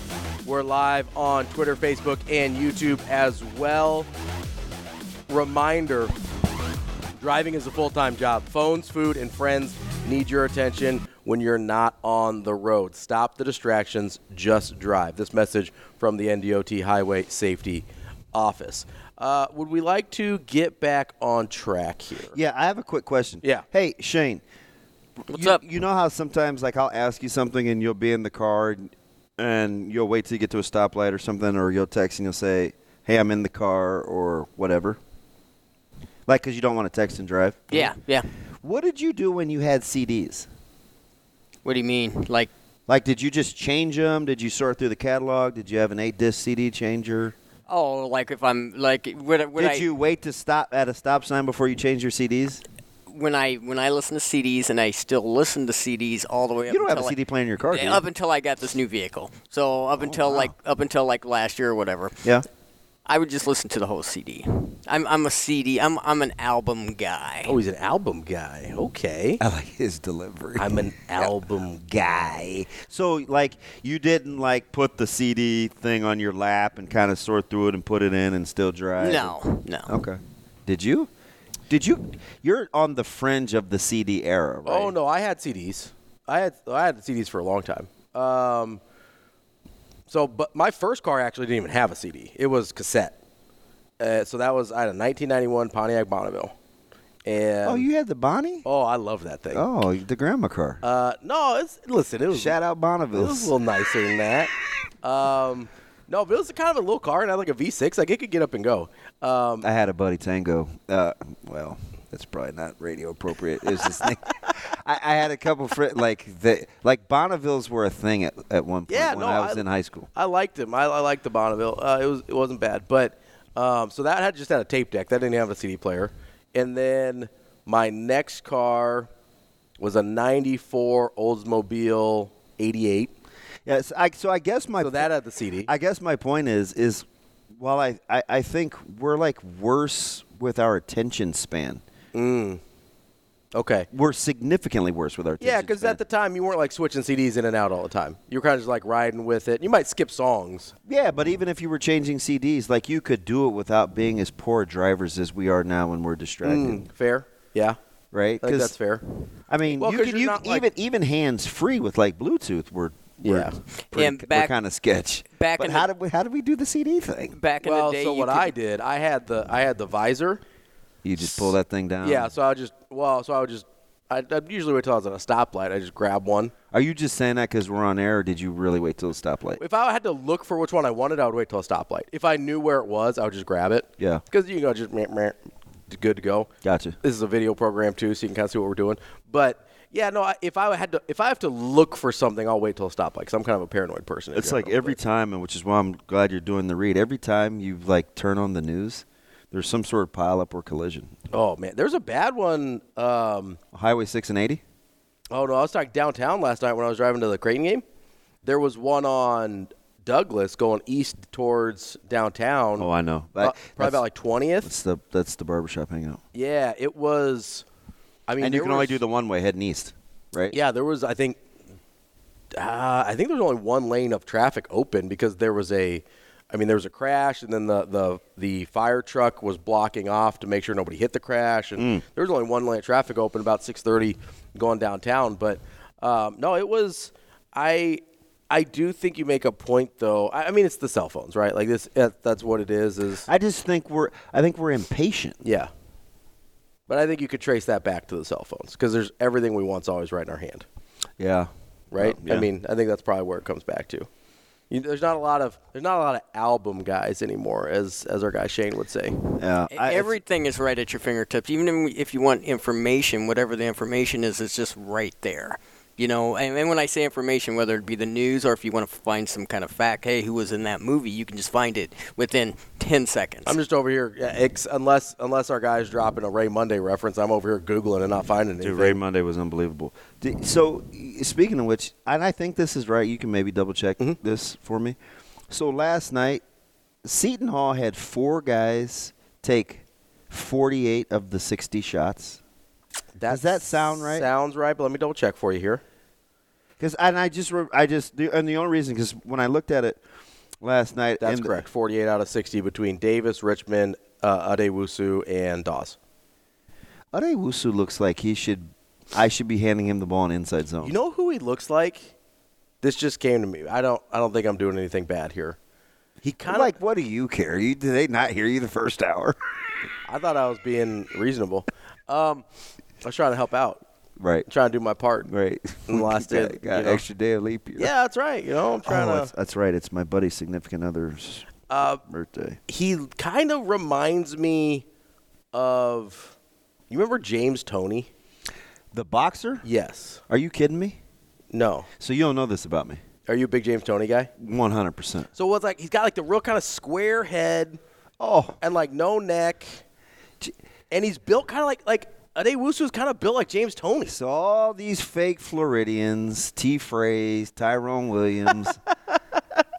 these guys tried to kick me out of my own apartment. If it wasn't for Dumas, it probably would have been a fight. Yeah. Over like D- James Toney, Roy Jones talk. James Toney, again, we talked blind spots a couple weeks ago. I have an irrational blind spot for James for James Toney? Yes. Yes. underrated. James, James lights out the best left hooker, maybe in boxing history. James Toney is like, that's funny you say that. He ki- he kind of looks like him. Uh, Awusu? Yeah. Yeah, I, I mean, I get it. But, so I'm watching this last night. All right, I'm not. I'm not just like doing a thing, right? Like that's Wusu. That's James Toney. Yeah. Like Ro- James Ro- Ro- Tony- Ravi Lulla here for All Black People Look Alike. That's what I was trying not to do. It's okay. If James Toney had a beard, he would look like he'd look like Addae-Wusu. But but so I'm going back to And to- they're built to- the same. To Matt got the same- DeMarinis, Yeah. Mike DeCourcy, uh, Jacob. Well, Jacob really didn't get into the conference talk no, last time, not so much. But but he hung his hat on the Miami talk that we had from three weeks ago when he blasted me on social media. I'll take. You could have Miami. I was like, listen, man. I wasn't making the case for Miami per se. I'm just telling you, like the middle of these conferences, Mm-hmm. you got to go to coaches you trust, and I trust Larrañaga. That's what I. That was really where I tried to land the plane. Okay, that's fair. So you're watching these games last night. So you trust Larrañaga more than like Shaka Smart? Is that that was your? Um, because we were talking about yes, Marquette. Is that yes, what we were? yes, Yeah, I'm not trying to yes. put words in your mouth. I'm- Yes, yeah. I trust Larrañaga over Smart. That's who you trust more. every day that ends Okay, in Y. fair. And he doesn't get the Shaka Smart love. Now, No love for Shaka Smart here. Yeah, I you're kind of irrational with that. Absolutely, yeah. Like it doesn't bother me that he should get one technical a game. Like that bothers you guys. I don't think no. I think he should get more technicals than he does. The dude is out there, literally on the court, defending player. Like he's defending the opposing team. He's in a stance. So, like that's what bothers me. That guy's a clown. If you just watch, and I know we watch a ton. Yeah. Even random games because we'll What did I ask you about the other day? Was it was it FAU? Who were they playing? Yeah, you were- Memphis. no, it was. Uh, they were playing. It wasn't Memphis, was it? No, it, South Florida was playing somebody, and I go, well, apparently you don't want to play South Florida on Sundays because this is the second. Oh, it's SMU. We were Yes, talking about SMU. South Florida SMU. Okay, so like, if you watch a ton of basketball, like, which one of these conferences on a given night do you feel comfortable about? Because it's popular to hate on Michigan State, right? People, you know, people that want to knock the Big Ten, uh, they'll go to Big. I don't know who Michigan State. Like, who are any of these teams? I don't know. How, that's so. That's kind of where who, I would. who, who are who are any of these middle of the pack teams? That's totally fair because I went to I I don't know I tweeted this out like probably a month ago at this point. I was like, is, oh, we weren't working together, so you get a pass. I go, is UConn the o- like is UConn the only good team? Is that the only team that you can look at on any given night and be like, yep, I know what they are? And it was before the Creighton game, but I think it was after it was after Purdue lost to Ohio State, maybe. Mm-hmm. Um, so maybe it wasn't a month ago; it was a couple weeks ago. And I just sit there and I go, I, I don't know what most of these teams are. Forget the middle of the pack teams. I don't know what m- most of the people at the top are on any given night. Like I don't Marquette some nights doesn't look good. There are some nights, and they're they've been a top five team most of the year. There are some nights Marquette looks bad. Who did they just hammer last night? Providence was it Providence? Providence, yeah, they beat the snot out of Providence. But I don't know who Providence is. That doesn't help me at all. You know, I don't know who Seton Hall is. I don't know who. I mean, we talked about the. But I don't know who Auburn is. Auburn's 11th in the country. I don't know who Auburn is. How about South Carolina? South Carolina's a great example. Have any idea? Do you have any level of confidence in South Carolina? But can I go back to this team, and it's not going to be Houston because that's kind of the team. What about I've been- Tennessee? You feel good about Tennessee? I've been trying to tell you about Tennessee, but you, I can't get you guys. No, I. I can't get you guys to trust me on Tennessee. I can't get to trust Rick Barnes. That's that's that's where I. But you didn't say that a couple weeks ago. So I didn't. but I do understand that. Like if you got to me about Underwood, Yeah. and and Rick Barnes, like that's fine. That's where- But I'm telling you, Tennessee. They've been really good. Dalton Knecht is one of those dudes. Did you watch his act last night? He's so good. What, 25 points last 12 minutes? Is that what it was? Yeah. 39 for the night? And I- Stupid good. And I, I'll give you the opportunity again. Mm-hmm. Zach Edey, Big Ten Conference or the rest of the country for Player of the Year? Listen, we did this last time. I think the guy that will win it and the guy that should win it are different people. I don't know. I and I and I gave you the analogy. You have more I confidence said, in the voters than I I said, what if such and such or such and such just goes on a heater? Like if Tennessee's a one, you don't think Knecht should be Player of the Year? I think he should be anyway. He's been because I not just how good he's been, but I also like the story, going from JUCO to Northern Colorado to Tennessee. I mean, two years ago, at Northern, There's some stretches he's unbelievable. there were. It was just two years ago. I believe it was 21-22. This dude scored nine points a game at Northern Colorado. That's it. This same guy, I believe that number's right. This same guy is out there dominating a very good SEC this year. Mm-hmm. And I agree he should be National Player of the Year. He's a better candidate. I just didn't Edey. think that at that time, like Edey should be the only minus money guy. That's fair. I don't know about the betting odds. I, I have less faith in the voters because I've seen it too many times where a narrative gets in their head. Right, says the guy that was was was pumping the whole didn't have a road win in the Big Ten conference, and I said, Because I hey, didn't- Do you understand? no. We don't have to speak this into existence. This is, I'm literally doing the exact same thing here. I didn't trust the committee to not fall for the narrative. It wasn't that I believed the narrative. I couldn't even get you to say it was about Nebraska's bad losses and not a road win, though. Because I could not get you to say that out loud. because that's not what I believe the committee would have been looking at. I'm not talking about what I personally believed about Nebraska's resume. I was talking about what I personally believed about how stupid the committee can be. So last, and I believe the same thing about how stupid voters can be. So tonight, right? Yes. Which was where I was going with this. So Nebraska, tonight, all a- Ohio State. So all of a sudden, this is a pretty tricky game, right? Quad, the quad discussion is going to come into play. Technically, it would be a quad one. I mean, it's a quad one game. It could Yeah. it could be a quad one win. Yeah, right. I don't look at Ohio State and be like, ah, quad one, but th- that's what the metrics dictate. So this the, again, Ohio State, same guys on the floor that we we didn't give a one ton of respect to a couple of weeks ago before the firing, right? So in our basketball collective minds, when we're analyzing data and we're assessing teams and how good they are, you feel good, or we should feel good, or the committee should feel good looking at Ohio State differently now in this two week span to validate another team's progress or merit and and and lay your head down at night. No, I don't. I mean, just say like I'm just trying to get people to think like the group think thing and well that's the way it's always done. Like the agent of change is people. So if you want people to think intelligently or to change their vantage point you have to have the discussions for the start. And that's fair, but we're having two different discussions right now because you're having the discussion of what should be. no no no no. No no don't put no Okay. i'm having the, i'm having the discussion of what's possible if you'll take some initiative Fair. just leave it at that Okay, that don't fair. overcomplicate it The conversation I'm having is I don't trust the committee or the voters or Okay. whoever. You keep saying- you keep saying no this. to see past X, Y, or Z. why why why though Because- because they're allowed to be comfortable with saying and spewing nonsense. That's what that's what you're saying. Like but well, it's always been like this. Well, that's just how they think. Well, I what like what can I do? Like what kind There's too much history for me to say, "Hey, I believe they're going to change." So you're just talking to be talking. No, I'm talking because I think that's what's happening. Like I'm talking because I think this is this is the the situation because I think if you're a Nebraska fan and things have changed obviously in the last week, Bro, at, at, eh, eh, eh, at what point should we have believed that we I could drink out of a different water fountain? We're no, no, no. Like, uh, I had been that way for a long time. Like, at, at what point should I just stop trying? Because we're talking. No, we're not talking about a moral issue here with Nebraska's resume. Oh my lord! What? what? It's not a moral deal.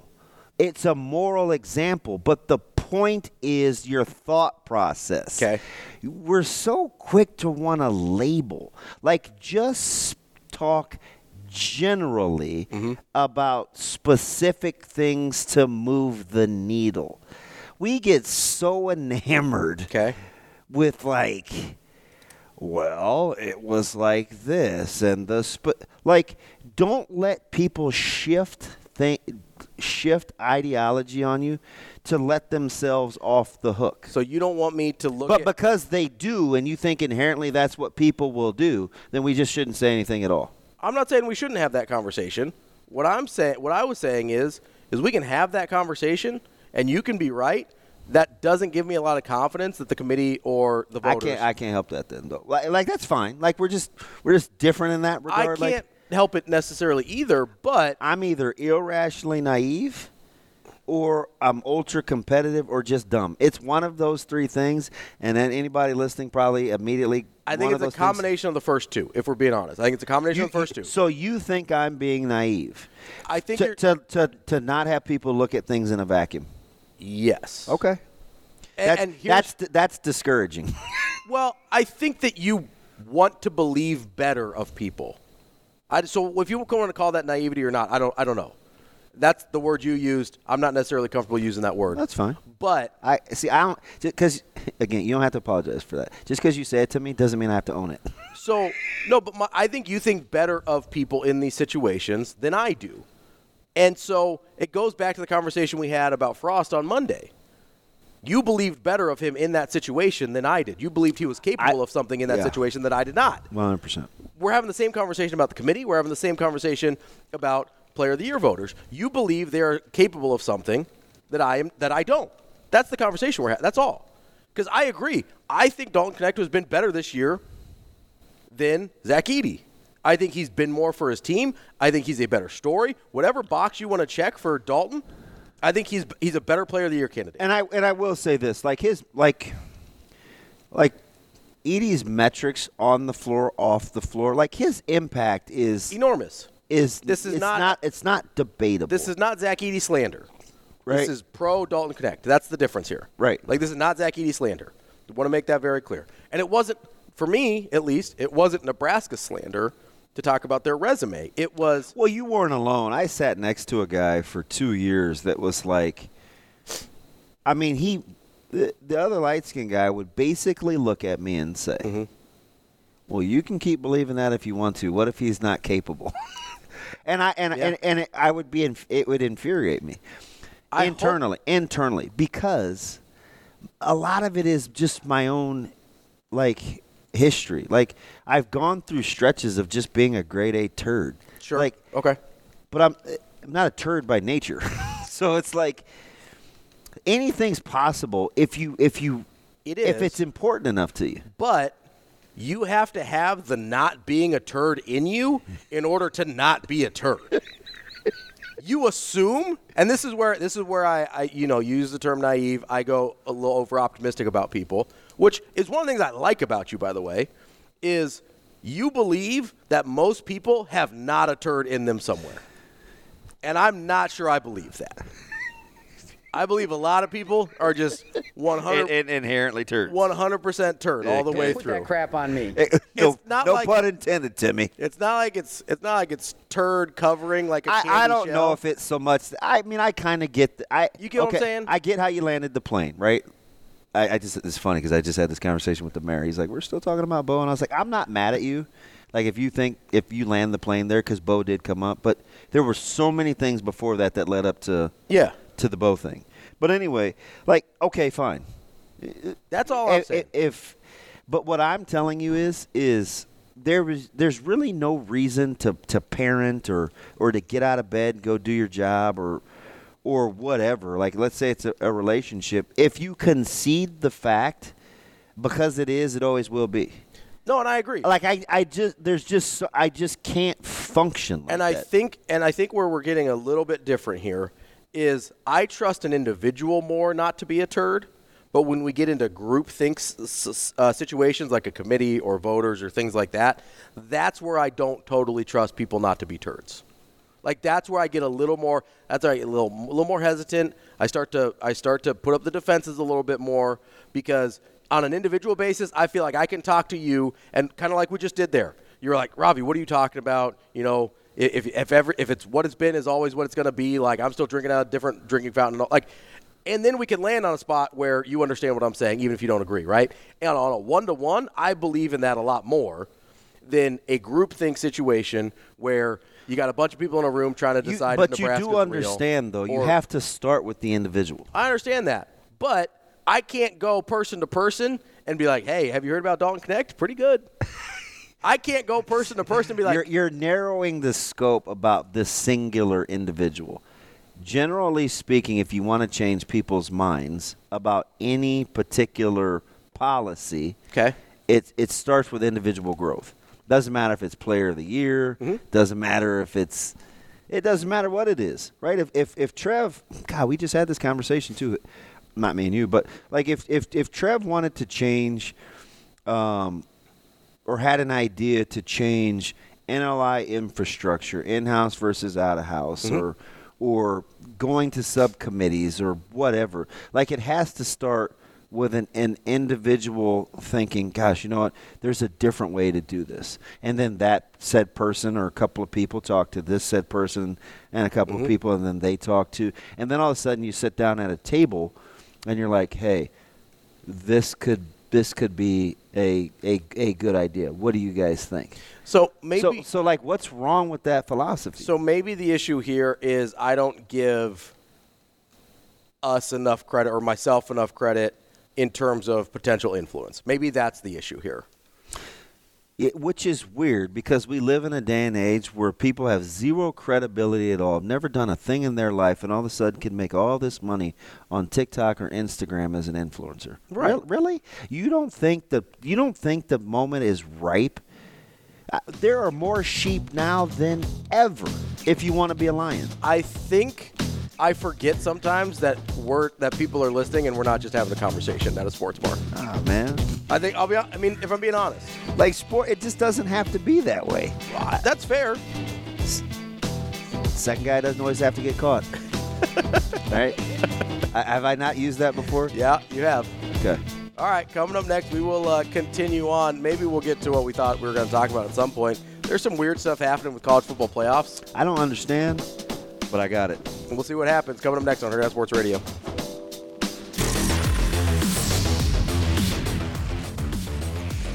You're listening to Hurrdat Sports Radio.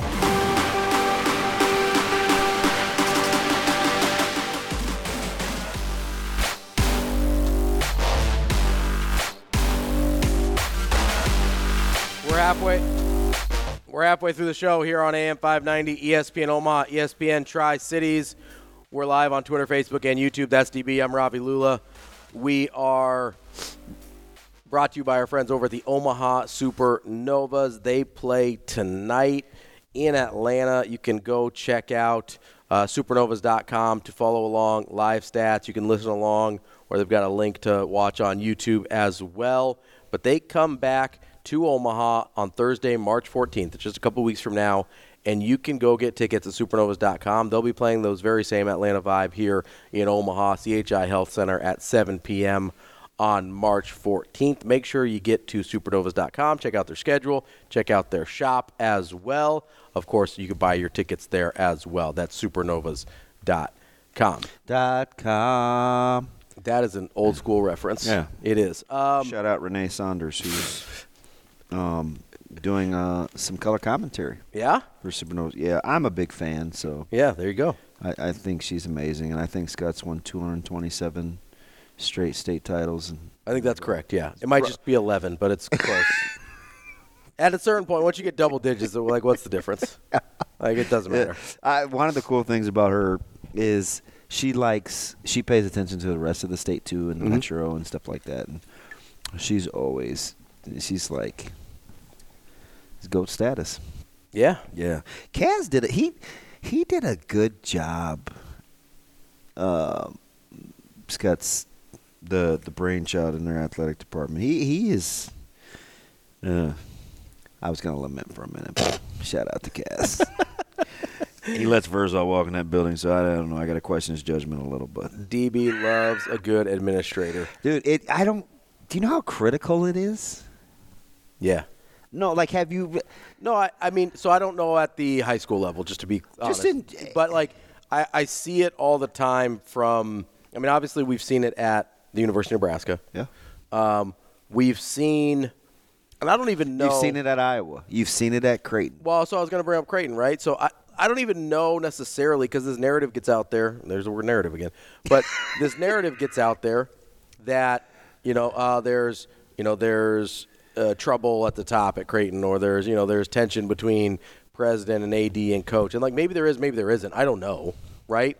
But there was, at the very least, it's a less uh, cohesive relationship than it used to be with Mac and Raz and, and the, the previous uh, uh, president of the university, right? So even if it's not all doom and gloom the way people kind of want to paint it out, you know, I made this argument last week, right? Maybe Marcus Blossom's biggest sin is just not being Bruce Rasmussen. Like, I, and I don't know. There might be other issues. I really don't know. I'm not trying to be coy or anything here, but it isn't it possible The big pond fish. You know the ones that look like goldfish. K O I. Yeah, koi. Koi. Yeah. Okay. I was like, I don't know what you're. That's spelled different. C O C O Y, not K O I. It's a little Man. different there. Um, but you, you know what I mean? Like, and Are, are you being coy? no. Um, but you know what I mean? Like, there's even just having going from a really good rela- uh, re- relationship and administration to just not the same people can have, as we've seen, I, I would not de- devastating effect, but it has an effect. Yeah. Right? Uh, and that so that's it. That's always uh, a f an interesting argument. I was watching yesterday on on a deal about this kind of the breakdown of Alabama's staff in football and the effects of not being Nick Saban. Yeah. Not what it's like being Kalen DeBoer. Yeah. Right? And I'm just thinking And again, that's not an indictment on Kalen DeBoer. He's just not Nick Saban. Yeah, we've seen it though, right? Right. With Coach Solich. Yeah. Well, he's it's not it's not Coach not Osborne. To. Yeah, that's uh Sometimes the person's biggest sin is they're just not the other guy. and we get so either attached or enamored or comfortable or whatever with the other guy. I definitely yeah, but that no matter who comes in, and sometimes bad choices are made and bad hires are made. Like that's obviously clear. And I think was it no block no rock. Somebody tweeted me. I think it was uh, the NBR guys um, that they had heard Buffett use the moat reference, Mm. right? Because I was talking about with Trev. Yeah, and he was so um, passionate. You know, it Mm-hmm. was. That would make sense if it was a Buffett thing, because that's how he operates. At least that's what it. You know, that's the what's publicly known about how he operates. Yeah, he it's like I've heard him use the moat reference because if you if you missed the other day or whatever day it was, Yesterday, I I, think. was just saying, you know, Trev was talking about one of the things that the the biggest thing that he's trying to do is to build a moat Mm-hmm. around his his staff and his employees so so they can go to work. Mm-hmm. Because he said, you know, people would be surprised. They have some really good people that are really good at their jobs. He wants them to be able to do their job. And with Buffett, that makes sense, right? Because the way he goes about business is he buys businesses that are already doing things right. So why would he want to go? Like he's not one of those people. He's not a rehab guy. Man, I cannot tell you because I've seen it happen. How many companies go in, buy a successful business because they want what that successful business is doing, and then change how that business operates. I was in one of those that got bought once, and they changed. They were trying to change. It's like, and I guess it depends on where your strengths are. Because I mean, we work for a guy that has killed it. Sure. Rehabbing. But there's a difference. Businesses, right? So it's like. But there's a difference between taking over a business that needs rehabbed and taking over a successful business and deciding to change it because you think, like, that's what doesn't make any sense to me, right? Is when you take over something successful and decide, oh, I want them to be more like me. It's like, well, then why did why did you buy them? Why did you take them over if you just want them to be more like you? Okay, but yes and no, right? So would you rather be?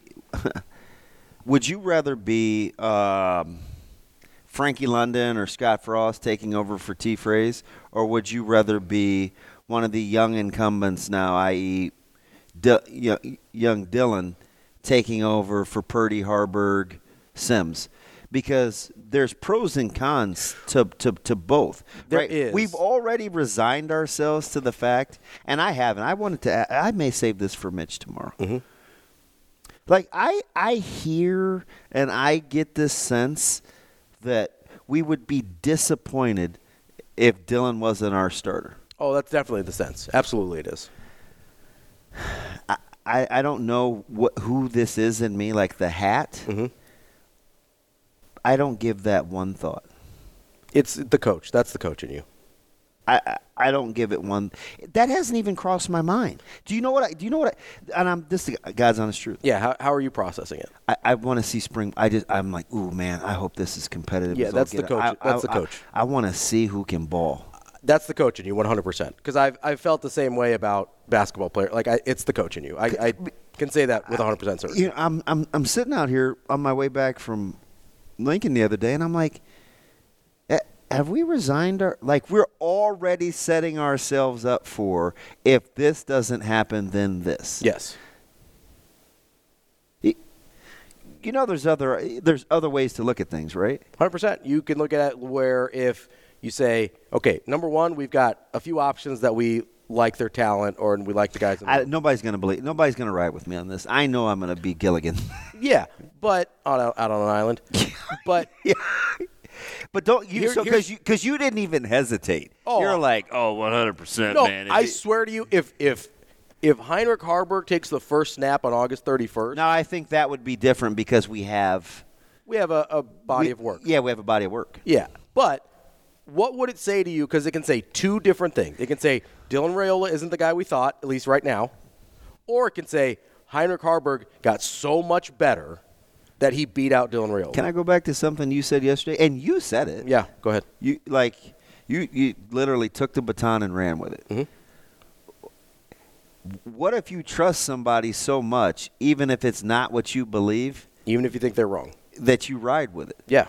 So you could is, are we capable of feeling like that about Coach Rhule and his decision making? We'll see. We'll see who takes the first. Isn't that like a legit practical example of It what is. we're talking about? It 100 percent is. But it also Because I said that's like that's when the magic happens. It also goes in. It defies all logic. It does. And right now, it defies all logic to, to think that But he's who we trust. He is. That would be the ultimate test of his trust. I just am putting that out there now. I, I'm serious. Based on the way people in this state feel about Haarberg, feel about Raiola, putting So we're just writing off everybody else, right? 100%. That is what has happened. Right or wrong, that is the state of the union. it is. Well, I lit the fuse. You got to bristled up in your seat. Well, it's I- true. I, I, okay, so I Nothing maybe- would I- test our trust in Matt Rhule more than him rolling anybody besides Dylan Raiola out there August 31st. And you were just willing to live with the consequences of, of rolling out a true freshman. I mean, we were willing to live with the consequences of rolling out a guy that wanted to be a tight end last Okay, year. I So don't, I don't, I don't know if you know, man, but I I heard we better take advantage of this schedule. hey, seven and zero to start. Let's go. DB loves schedules talk.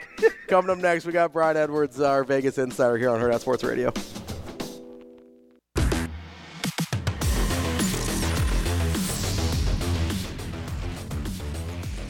You're listening to Hurrdat Sports Radio. Now, Vegas insider, senior handicapper, and fan of the cold Budweiser bottles, Brian Edwards. It's got to be touchdown, touchdown, touchdown. Brian Edwards. I don't really love it. Brian Edwards. Were they using the cream cheese to butter the bagel? Brian Edwards. I'm going with the cowgirl. Here is Brian Edwards. Joining us now on the Warhorse Sportsbook Hotline here on Hurrdat Sports Radio is Brian Edwards. Uh, B, how are you this morning? Good morning, fellas. How we doing? Man, see, I, I, you know, I got canceled for five months, and all of a sudden, you know how to work Streamyard pretty well, man. Like you're like batting a thousand the last couple times since I've been back. See what happens when you get rid of old DB? No, and it, my CenturyLink is all over the place. Sometimes good, sometimes bad. We're, maybe it's just a morning thing. How's the fiber optics game down there in your parts of the country? Is it is it pretty steady? Uh, I mean, you have a lot of outages. You good? I mean, what like what what what? what yeah, yeah. No, I hadn't had a lot of outages. Hadn't had a lot of outages, but I remember complaining about the picture on my StreamYard a few times. Like I'm talking like a couple years back, and they trying to tell me I only get a certain amount of whatever the voltage or, or the or something? Bandwidth. There you go. Bandwidth. Hey, so, something like that. So so They told What's your lag? What's your lag time? Like if you're watching a game, because you're you're an end game guy, and like you'll go to get on something, and it, it's probably only gonna be there like six seconds. Like, what's your lag time? I feel like I'm like 15 or 20 seconds, but what, there's a buddy of mine that I go over to his house to watch games a lot, and um, he has the YouTube TV. I feel like he's like 30 or 45 seconds behind, so I don't have any complaints. Oh, it's all, you know, you know how when you're watching the game in the Bri- Bri- live, Brian Edwards here for not wanting to stream YouTube TV. the live line will change, and you're like watching the game. You're like, okay, somebody's about to hit a three pointer, or, or or this or that. But when I'm over there, I feel like I'm two possessions behind in hoops, and like two plays, or you know, a play and a half behind in football. Mm, that's rough. I don't think I. That might be an internet issue. B. I don't think I get that with my YouTube TV. So I'm probably about 12 seconds. Yeah, I, maybe. I think I'm like. I, I think I'm like five to ten. But but there's it's not this, thirty. There's this thing now, B, where I, I got to go into it. Somebody sent me a link on YouTube where they have now have a feature where you can basically make it more efficient. You got to go in your settings. Ah, But I don't know what that's talking going. about I don't know what that's going to knock about off. that the- off the air. I, need to, I need to know about it. I don't want to spend the whole segment on it, but so, I need to know. so I, I do got to ask real quick though. So like when you're doing the live in-game thing, it's basically your phone and your computer, right? Yep.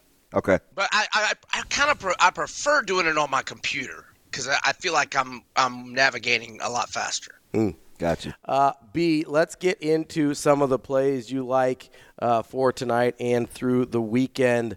Uh, let's start off in the old AAC. You got Memphis at East Carolina. That over under is at 146. Uh, where are you looking at on that one?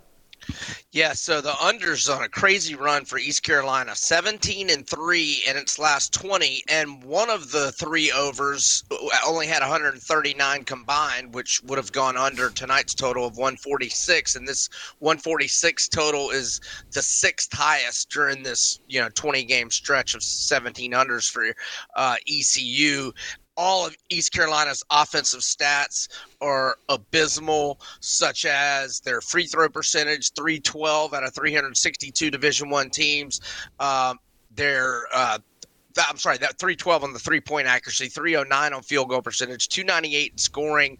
Um, and uh, defensively, they're 35th at defending the three point line. Now, Memphis is more of an over team, but I, I you know, I, I, I like this 17 and three to the under on ECU, and this being one of the highest totals in that stretch. So uh, let's go under 146. It's a tough conference to cap, but I mean, that's why you're the expert. We're going to go over to what's remaining of the Pac 12. Uh, Washington State laying six and a half, seven ish uh, yep. against USC tonight. Yes, yeah, so Washington State gets the monster win at Arizona last Thursday, which I think, you know, wrapped up, you know, put them on lockdown for an at large berth. And so they predictably were in a letdown scenario Saturday, lost at Arizona State, but I think that's good for tonight. We get them in bounce back mode, and they're nasty at home. They've won five in a row, both straight up and against the spread uh, at home, and uh, four of those wins uh, were by margins of 13, 19, 9, and 22. And the fifth win was over Arizona, at home, which was only by three, but I mean, that's Arizona. Um, and they have won by seven or more in 11 of their 13 home wins and mm. by double digits in nine of them, whereas U- USC is two and eight straight up, four and six against the spread in 10 uh, road games. Regardless of venue, the Trojans have lost nine of their last 12, and they've lost by at least eight in six of those. And Washington State already went to LA and beat them uh, by eight. So let's go with Wazoo uh, minus six and a half or seven at home to USC. Uh, we're talking with Brian Edwards, our Vegas insider. Uh, B, I'm excited tonight because my Golden State Warriors are actually playing on the East Coast, so I don't have to stay up till all hours of the night to actually watch a Warriors game. Uh, but they're a, they're a uh, four and a half point favorite against the Knicks. Uh, there's a little bit of question about Jalen Brunson though and his status. How are you feeling there? Yeah, so if Brunson is downgraded, then I'll be on the Warriors. Um, they're they're just playing really good ball. I mean, they were they were playing really good uh, before the All Star break. Uh, coming out of the All Star break, they're three and one, both straight up and against the spread. The only loss, uh, a close game, uh, or I'm sorry, not a close game. They they lost to the Nuggets. Mm-hmm. Um, but uh, yeah, if if Brunson's out, you know they're already uh, without Anunoby um, and, and, just banged up uh, in general here for uh, several weeks now. So if um, if uh, Brunson's out, give me the Warriors. Uh, uh, Jazz are a much different team on the road than at home. It seems to be kind of an NBA thing, but man, uh, catching a, a, a, decent number tonight against Orlando, and quietly, like I, I don't know, I, I almost feel like Orlando should be better but maybe it's a it's a little it's a little premature. But golly, they're 33 and 26. Hey, what do you, what do you like? What do you like tonight? Well, I think you think they should be better because you've probably been hearing about how they're one of the best ATS teams in the NBA. are a covering machine. yeah, they they are better for our purposes. 30, 38 and 21 uh, against the spread for the year. So um, in their last 14, Orlando 10 and 4, both straight up uh, and against the spread. They're now 19 and 7 straight up, 18 and 8 against the spread at home this season. Look, I, I like them tonight, even if Paolo Banchero, their leading scorer, doesn't play but he's missed the last two games uh, with an illness, and that's was started on Sunday, and then he missed Tuesday's game. So, man, he's really sick if he's not ready by tonight. But I like him even if he doesn't play. But I would think he's got a decent chance of getting back tonight. But Utah terrible on the road and just terrible in general lately. Five and twelve straight up, six and eleven um, against the spread, and- and it's been even worse since February 8th. They're um, one and six, both straight up and ATS, and for the year nine and 21 straight up, 13 and 17 against the spread, and 30 uh, road games. Walker Kessler is questionable for them. Give me Orlando uh, minus uh, six ish. And I'm a big Jalen Suggs guy since high school, so Mm. full disclosure, go Magic. Uh, B, speaking of teams that are terrible, you got a sicko matchup tonight with the Hawks and the Nets that you've got to play on. Uh, Did you see the picture of your boy Trae Young in the hospital Whoa, bed whoa, over whoa, a whoa, finger? whoa, No, Trae. Brian Edwards. I did. Bri- Brian oh, Edwards. I was going to say, don't put Trae Young so, on me. So I looked at that in the hospital, and I was like, was it his heart? Was it his lu- like he was in he was in the hospital bed, Mm-hmm. like it looked like for anything other than a he had, finger. He had the whole hand wrapped up. Yeah, well, I think it was post surgery. I think. Oh, I yeah. mean, he- he did have surgery, so I, I I'm thinking it it was the uh, Anesthesia. Yeah. Oh, okay. I mean, listen. I, he's listen. probably like, I think it was his dad's Twitter. He's probably like, Dad, why in the world are you putting Why that would- on social media? even if it was like kind of localized and just the arm, it seemed a little much. But I, I listen, that's just me. I don't knock the hustle. I agree. We got to scold Mr. Young on that one. So you've got Hawks Nets over under uh, the that number.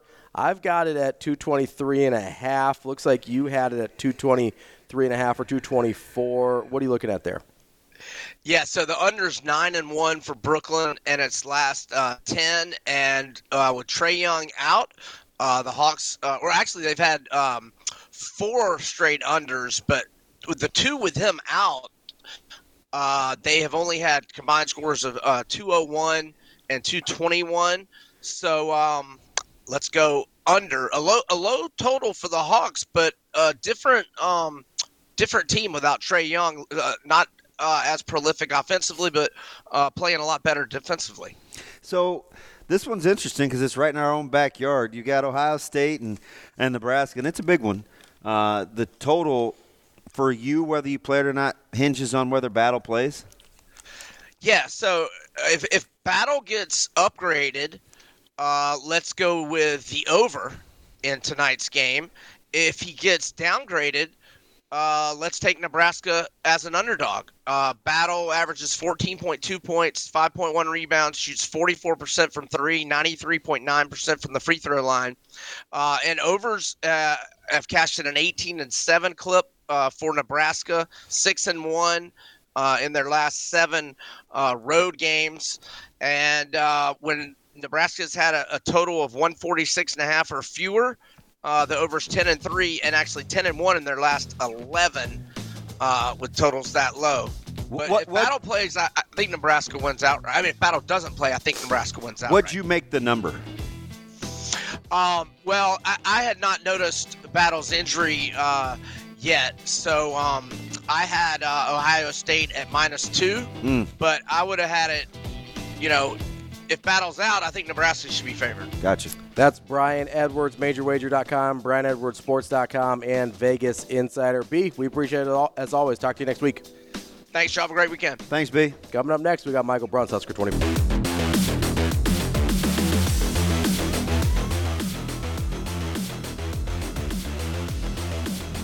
Welcome to Hurrdat Sports Radio. Kicking off hour number three here on Hurrdat Sports Radio, AM 590, ESPN Omaha, ESPN Tri Cities. We're also live on KFOR in Lincoln for this third hour. And we are brought to you by our friends at the Warhorse Sportsbook. If you want to put in some of those plays that our guy B. Edwards just gave you, make sure you get to Warhorse Sportsbook. You can go to the casino in Lincoln or Horsemen's Park in Omaha, 6303 Q Street. And starting tomorrow, you can start earning entries Why you say it like that? tomorrow because you can start earning entries into the million dollar perfect bracket challenge. One million dollars uh, for the perfect bracket challenge with Warhorse Sportsbook. Every $50 sportsbook wager or ticket for $50 or more gets you an entry. You have to be a Warhorse Rewards member to for those entries to qualify you into the bracket challenge. That's between tomorrow, tomorrow, and March 14th, that's before the tournament starts, to get your entries. So rack up those entries. Try and pick a perfect bracket. See if you can win a million dollars. Even if you don't get a perfect bracket, you can still win up to $10,000 in prizes uh, for the top brackets. Make sure you go to warhorsecasino.com for a full list of details and rules. See if you can win yourself a million dollars with a perfect bracket. Uh, joining us now on that Warhorse Sportsbook hotline, our good friend, although after last week, I don't know if we're still good friends, Michael Bruntz from Husker 24 7. What's going on, man? Nothing. What's up? Brunsey, how we doing, buddy? We good? Not bad. Yeah, I'm, I'm good. Bruntz, we've been arguing about Bo Jackson for a full week. That's not true. No, it is. It is. I I am not.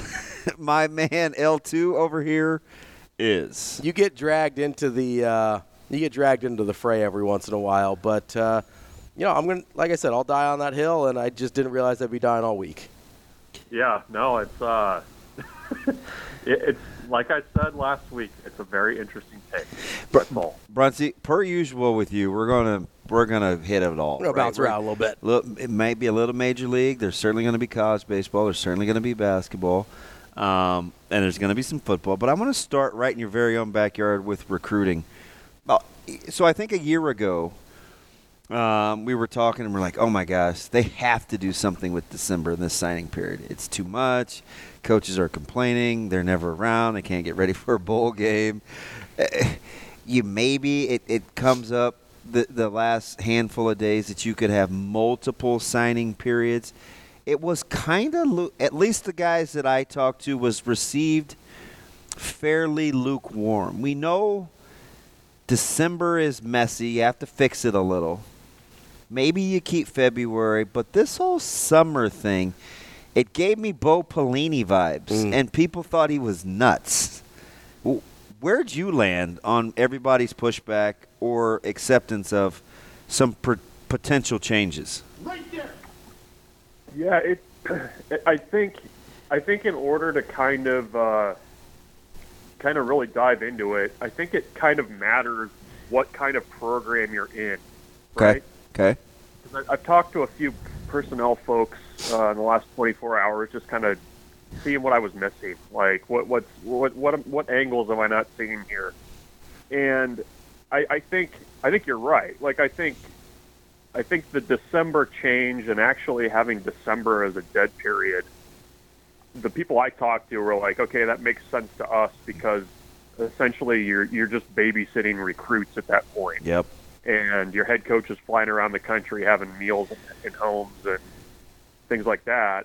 Um, I mean, you're setting the table a little bit for the, the, the classes ahead too, but you do that more in January now. But the, the December thing, they were kind of like, okay, this, this makes sense to us. Like, you, you you don't get a ton done there anyways. Most of your class is already in the in the fold anyways and not going anywhere. So all, that's okay. Um, June's going to be fascinating because I think depending on what kind of a program you see yourself as, that's going to dep- that that's going to decide how you treat that June um, signing window, or you know, at the, at the end of the summer. Like, I think if you're a program like, let's say South Dakota State, or you know, uh, an FCS program, or you know, a, a program where you're really you're, you're really you feel like you're really good at evaluating. You can can kind of find guys early that, that other programs might have missed.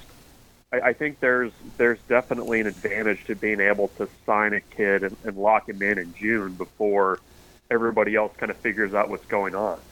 Um, I'll be interested to kind of see the discussions that happen between recruits and, and coaching staffs now because let's say you commit early, but maybe you want to take a, a visit or two in the fall. Yeah. Then the question is, is are, are you actually committed if you're not going to sign in June? And it's like, well, that's pretty early. Um, Mm-hmm. and, and I, I, I still don't know what, I mean, what are we going to do for, for coaching changes? I mean, right now, if you're, if you're on a roster, you get the 30 day window when the, if a head coach leaves or gets fired. You had 30 coaches change jobs this past cycle. I mean, it, it's it's really tough, I think, and kind of cr- creates more issues for what you're going to do in November, let's say, if all of a sudden the coach leaves to take another job and you've been signed for the last five months. And I know, yeah, every you know, you, you commit to a school, blah blah blah, um, but that's that, that's not really the case in a lot of situations. You're you're usually committing to a head coach, usually committing to uh, a position coach too that, that that you like. So I think that was kind of the, the big one that I kept hearing was like, okay, what what are you going to do in that situation? Because that that seems like it's going to be just an absolute mess for guys that have been um, if they choose to sign in June. I don't. I, I might be wrong. I, I don't foresee a lot of the, you know, the blue chip guys, the you know the the mid four stars, those, those types of guys. I just don't see them signing in June. Like I, I, I just don't think that's what's going to happen. I've been wrong, but it. Uh, I, I think the June window. There's a lot of questions about. Yeah, I can tell you right now, like it just the one that I have intimate knowledge of right now, and Christian Jones. There's no way, mm-hmm. right? Like he's not. There's no way he would sign in June. Uh, but it, it, but why would you? I mean, I mean, if if you're, I mean, you know how college coaching is. I oh mean, yeah. I, I mean, you, you're you're putting a lot of faith in somebody that they're going to stay put, and I, I think sometimes that's uh, that that's a really tough bet to make as a as a you know 18 year old kid. L- let me ask you this, Brunsey, because I didn't see this coming. The second part of this coming, but I remember when the transfer portal thing and the one-time transfer thing. I, you know, I got behind the mic and I was like, "Hey, you know, I'm uh, this is fine, right? It, it's whatever." Because I thought the un- unintended consequence was it would build coaching accountability too. It would force coaches to be who they said they were when they were recruiting guys if you didn't want guys to leave. Now, full disclosure, obviously I didn't know about NIL was going to turn out to be what it was because it wasn't even a thing yet. Right. When you're looking at this and the signing periods, the NIL, the um, uh, the, the coaching carousel, the portal. Do you think we could go the other way with coaches where they're like, hey, you know what? I'm going to be a lot more careful about the guys that I recruit and try the preventative measure versus, uh, I'm going to have to learn to play the game. This is the way that it's moving. Yeah, I mean, I, I think there's definitely a. Uh, I, I think there's a that's an approach. I mean, and I, I think you're going to see some programs go that way. Of you may miss out on some top top end guys, but I don't also want to assume that top top end guys don't have any character either, right? Like they're not of of well, it's you know. Well, yeah, I get your point. I mean, and it, and sometimes it's not even a, a character thing, right? Like, I mean, if if you think a guy just through the evaluation process, if you think a guy is a good football player, but you want to be more convicted in your evaluation of a kid, I mean, you're you're going to want to take time. I mean, you're going to want to see track numbers to know if you know a, a guy's truly a, a good athlete or if he's just kind of an okay football player.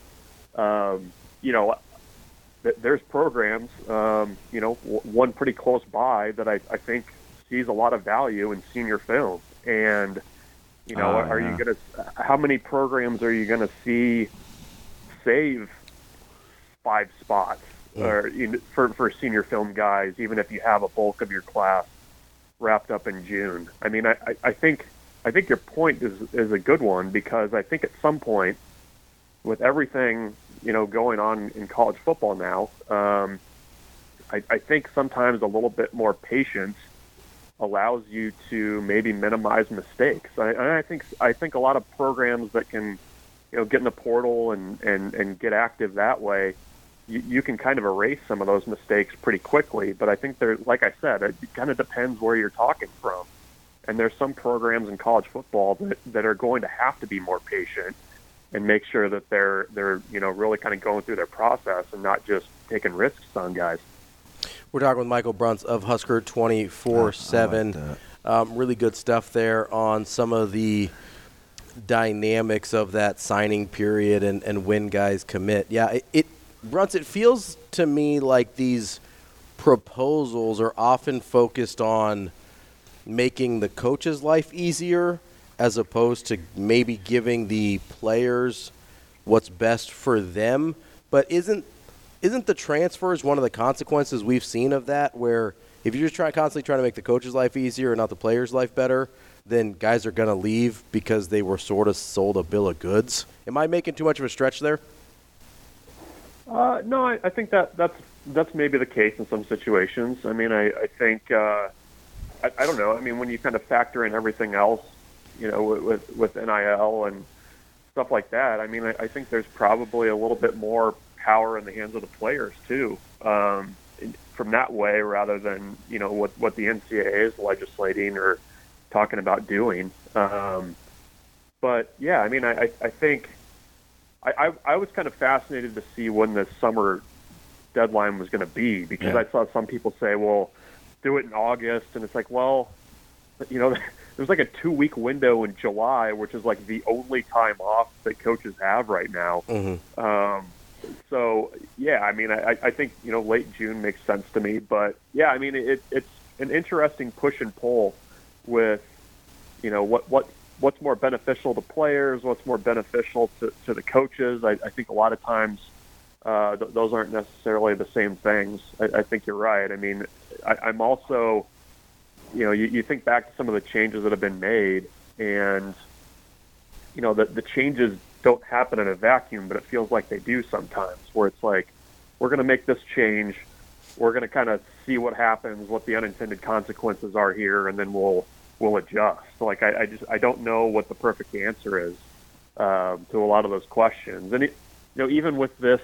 You know, with, with the earlier window in June, I wonder if that speeds up recruitments even more. Like, you know, you you are you obviously have guys who are getting offers as freshmen and sophomores now, but are are programs going to see, you know, okay, we we've got to we've got to offer, we got to get in the in the door and start building this relationship even faster than we were before. I, Yeah. I, I don't know if that's maybe an offshoot too there, and I don't know that that's necessarily a good thing. Let me fast forward. Uh, decent series. I mean, College of Charleston um, should tell you a little. They get to reset the rotation in a similar fashion. Are you looking for? Uh, Are you starting on the the the mound to see if there's continuation? If this is going to be a thing with four game sets, and can we kind of settle in, or is it? And we heard Coach Bolt talk about this. I thought I was premature, or I thought my buddy was premature, Aaron, when he was mad about all the strikeouts. But it is something that, that Coach Bolt is addressing out loud. Are you looking at approaches to the plate now, even though Coach Bolt was pretty specific about giving stats and hitting with two strikes and things of that nature this week? What are you? What's your eye gravitating towards? Yeah, the the the, the strikeout thing is concerning because I mean, What, did know, the 250, 267 thing catch you? Like, were you like, huh? He's got some Yeah. guys in his department. yeah, no, they they're they they're not they're- they're not blind to anything that's going on over there. Yeah. Um, and, and I didn't check his math on this, but well, he said it so casually, he gave me the impression he was right. yeah, well, it, it, yeah, you don't just pull that out of nowhere. But uh, I, I think you know that the the strikeouts are a concern. I mean, to me, it's more about you know productive outs too. I mean, are you moving guys over? Are you you putting the ball in play? I mean, it, you think about too with the way that this roster is constructed. I mean, this this is a roster that I think is more. We're going to put the ball in play. We've got some guys that can run a little bit, and we're going to try to force the issue and make you make mistakes.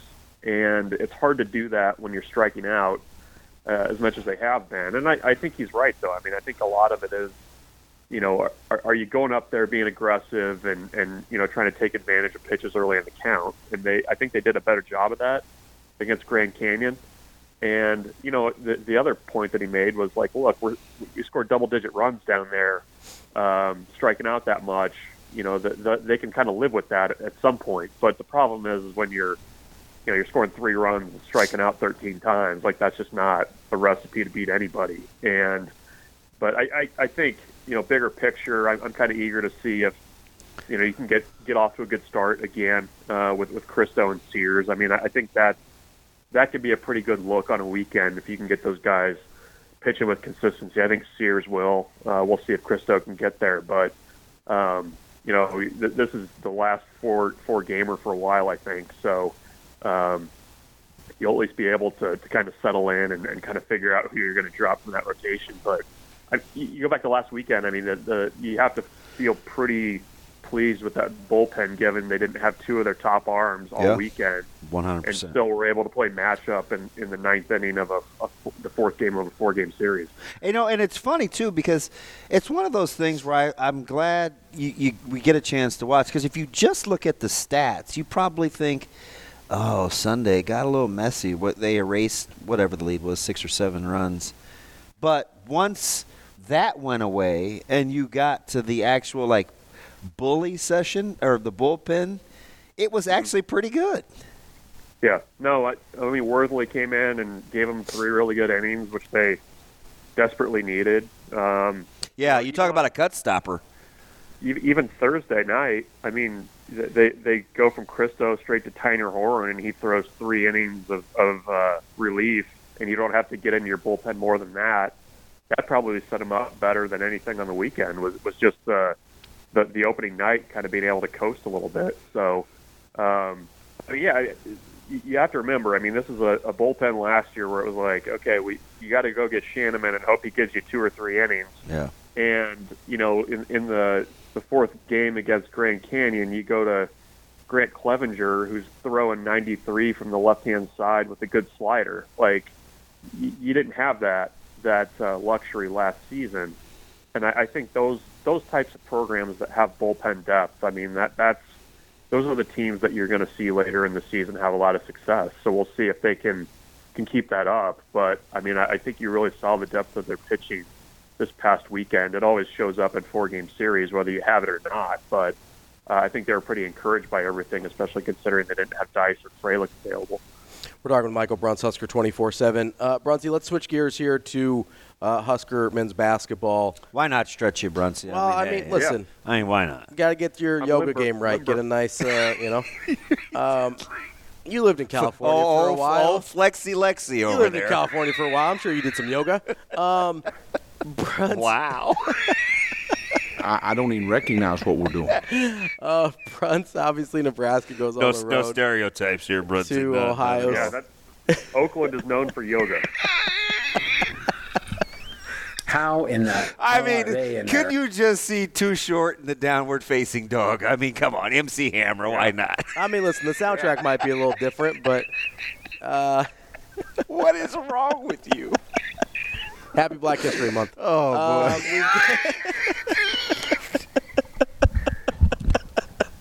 I think we lost DB.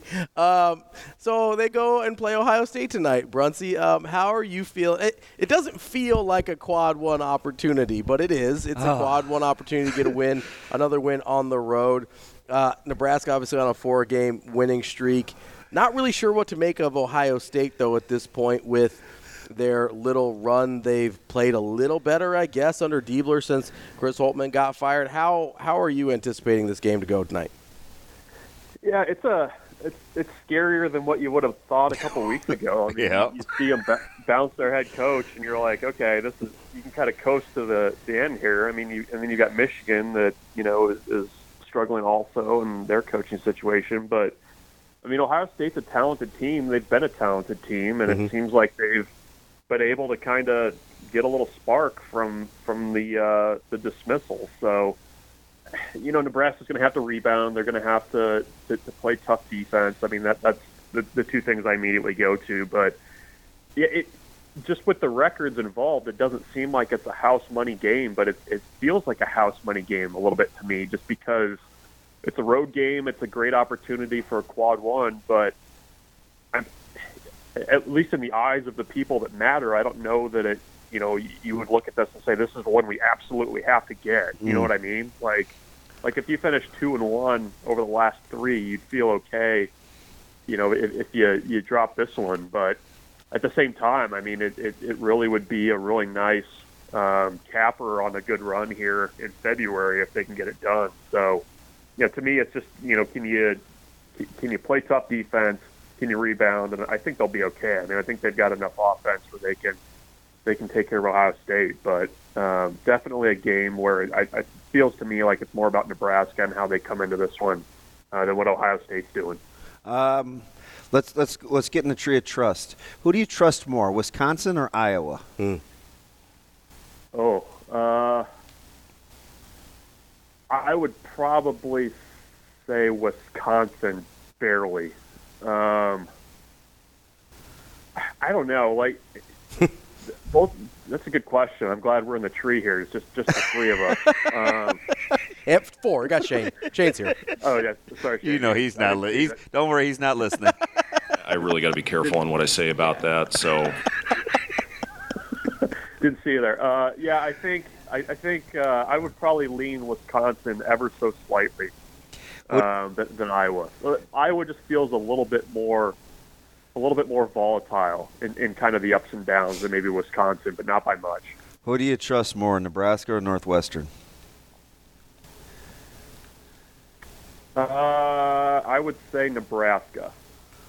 I think I think I think when Nebraska's playing well, I think they're they're a better team than Northwestern. Who do you trust? More, Barely. who do you trust more, Maryland or Michigan State? Uh, well, you got to go Izzo, right? That, like that's the. Do you? you want, The guy's just continuing to stack double-digit loss seasons. Like I guess. no, that, that's my point. Like they're, they're just getting waxed. It's like, oh, they'll get it turned around. It's, it's almost March. It's Izzo. They're, they got that final kick. Uh, I, that, that was a joke. Uh, I, I would I would probably lean. Uh, I'd probably lean Maryland. Here's why I would go Maryland with a little bit more trust here. I think they play the way that they play is enough of a change up from what teams see night to night that, that I think that that gives them a little bit of an advantage. So I, I would say I, I'm going against everything that I'm supposed to do as somebody that watches college basketball, and I'm gonna I'm gonna not say Izzo this Is time of year. is Nebraska the recipient of a double bye? Yes, Ooh, emphatically. Okay. they are. They Yes. I I and just kind of looking around at, at other schedules and what's out there for the last three. I think I think Nebraska's got the. Uh, I think they've got the final kick to get that bu- double bye. This kind of taking the old look see, huh, bro? You know, just Just kind of like counting crows. surveying what's hanging going on around here.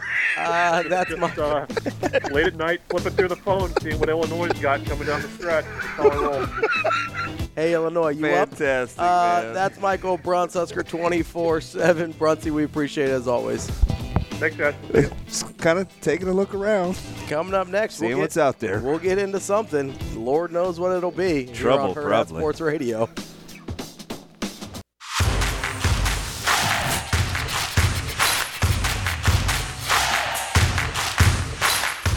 You're listening to Hurrdat Sports Radio.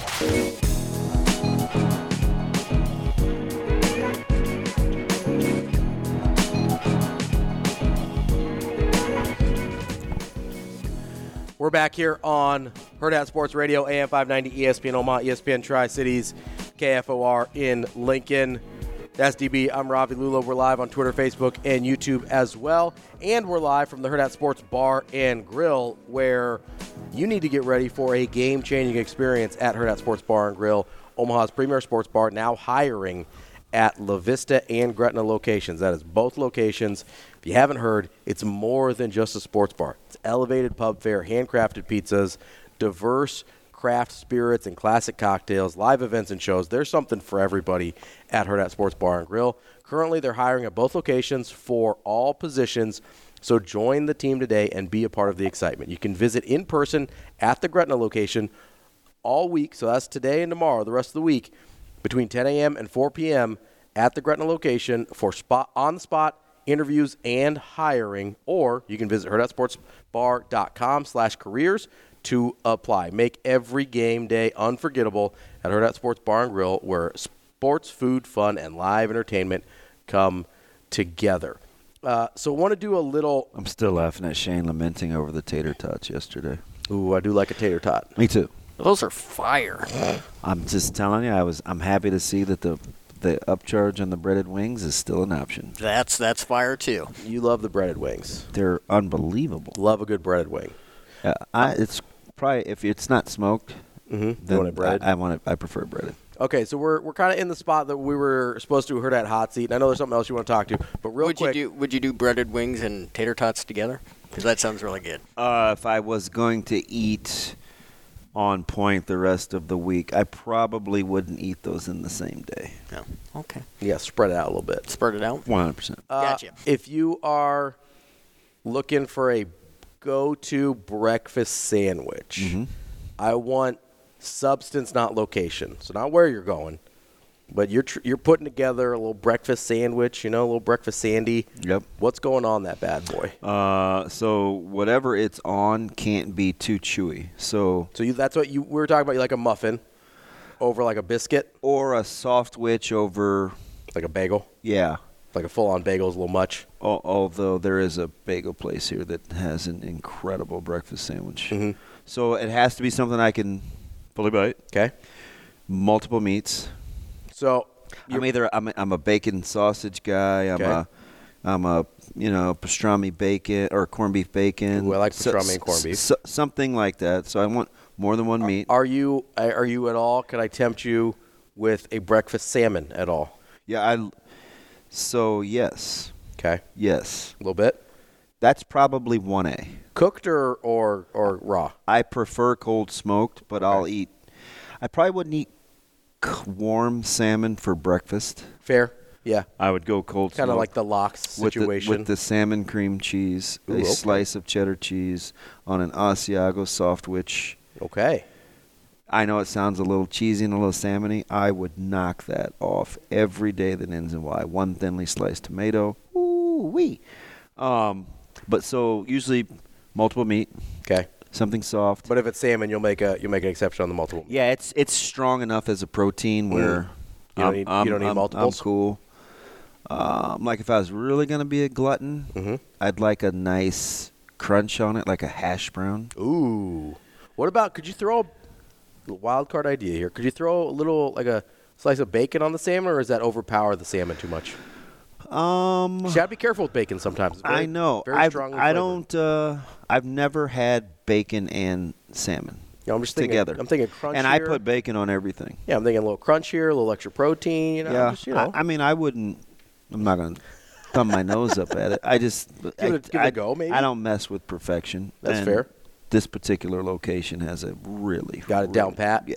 Okay. So I don't mess with their like. That's like. It may be one. yeah, not even one A. It's like it's it's because there are just days I want traditional breakfast meat, Mhm. cheese, sausage, something. sure, yeah. Yeah. You know, like, I got to figure my breakfast situation out. That's why I'm asking. You know, I got a couple of spots for you. so we've been working. You I, know, I, I I've got the sleepiest breakfast place, I think, in Are the they city. open early enough for me to go Yes, before the show. They do do breakfast, and people don't give them enough burn, and they're big. Hmm. They're not the little ones that you can put in your palm. Yeah. It is a fantastic sandwich. need like a big breakfast sandy. You Yes. know, because I'm you know I'm I'm kind of I've been rocking the Uncrustables for a little while. I'm yeah, kind I, of burned out. it's kind of it's weirded me out. it's I'm burned out on it a little bit. You know, I kind of go through these phases where I'll eat up, I'll like hyper fixate on a food. And it smells like peanut butter. Well, that's because there's peanut butter in there. I have a super strong, like my olfactory is like the only good sense I have. It's You know, I can't see worth a darn. I do hear well. yeah. Like I like little noises, and I, who knows about my sense of touch? It's not like ooh, that was my touch. Yeah, I don't- but I don't know how you- I don't know how you compare that I can freaking smell my brains out. But yeah, so I the well, the only thing I want to get to in the cleanup is like what Brunsey was talking about with. I just think about this with guys that were being recruited, Mm-hmm. and we're talking about the recruiting calendar with the like a June, a potential June. but for a couple of years, I have said Des- December is a mess. It is. I've seen the toll that it takes on coaches. I've seen kind of the lack of attention that they can give down the stretch Mm-hmm. because they are spread thin. Well, and the other thing is the December signing period lends itself to chaos with the coaching carousel. Yes. Like just total and utter it's it's mayhem. It's too much going on. because it used to be, hey, you fire and and and it's Cod's guys to get fired earlier, So they can start the calendar. right? Yeah. Because before you could fire a guy after your season, and he still had two months to figure out his recruiting class. Now he's got like a week if you wait till the end of the season, maybe two. Yeah, and I know you have some strong thoughts on on what a December signing period would be, um, A or June? June. Yeah. But I will say this quickly because I want to hear because. I, I just I'm curious to get your thoughts on it. Yeah. Because I think if you as the playoffs expand, Mm-hmm. December January becomes much more important. Yeah. And there's more people in the party, right? So if you're going from 12 to to 14 or whatever, 16 or to s- whatever. Whatever that number ends up being. like that means that's a lot of coaches um, and their staffs that are kind of divided in the month of December and a lot of January Mm-hmm. that doesn't allow you to really be recruiting. Yeah, to be locked in on recruiting. So do you still need February? Is February too traditional to not mess with? I think you're okay with February Okay. because if you're talking about even 16 teams, you're talking about So how long's the dead period in December though? Let's say you decide you sign December 4th or 5th or whatever, the first Wednesday in December. The dead period goes how long? then you're at Christmas. What if we got rid of, of December, the signing t- period? No, I see. I don't think you can. I Not think even if you move one to June. See, I actually think December is the non-negotiable. Really? I'm here. I'm I'm, I'm here for Because it sounded like you were just saying that December's too chaotic. So here's the thing: Yeah. move it up early, then give it a dead period, so coaches can can coach. Right. So my thought is, get rid of it entirely. Move it to June. That way, December is just football. Right. If we're doing a if we're doing a big time big boy playoff, and we're dealing with Are you are changes, you, are you comfortable with only having February if coaches are I'm bowl gaming? about- hang on though. Okay, sorry. If coaches are bowl gaming Mm-hmm. and conference championshipping, as long as that's still a thing. Mhm. Well, who knows? And playoffing Mm-hmm. From the middle of December through the middle of January. It's better than currently with the December one. It's less even with the dead period. Yeah, I think maybe. So why not a dead period and let it and let you still keep February? Well, that's what I mean. You keep February. So I, that's what I'm saying though. The December is the non-negotiable because it gets the bulk of your class out of the way. Right, but we used to not have December and it was fine. Not really. That's why you have December. Okay, but hear me out. What if you go June, you leave the season alone, and then February? Okay. So talk to me about, and I'm listening because I don't know. Yeah. What's the advantage for signing in June? So if you've got both June and December, that's where I get worried, right? Because I think you would see the same So thing. this, so this is a June assumption without December. This is a. Ju- I think the best. If you're going to go June, I think you have to take out December. I don't think June, December, and February makes any sense whatsoever. I don't think I'm, June. I'm, I'm, prob- I'm inclined to agree. I don't think June, December makes that much sense. I think if you want the best product for college football and the best thing for the athletes, because if you've got June, December, February, what I think is going to happen is the same thing we had with February to December. Teams are going to wrap up their classes in December. February is going to get forgot about, and guys are going to be forced to make decisions maybe before they're ready. So okay, so do you think that the schools that like senior evals, Mm-hmm. they're not changing anyway? So you're pulling them out of it. That's So- why February you leave February. That's alone. what I. Okay, I'm Yeah. just. I'm just Yeah. processing real because time. if a guy is going to commit early, the difference between June and December, I actually don't think is that big. The difference between June and February, because then you're allowing senior tape, right? If a guy's signing in December, you already know you want that guy before his senior film, for the most part. If a guy's signing in February, that gives senior film a chance.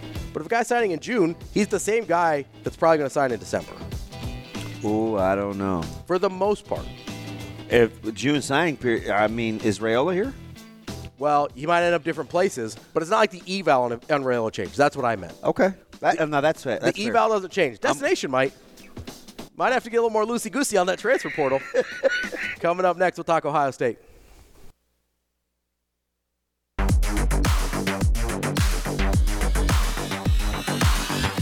You're listening to Hurrdat Sports Radio.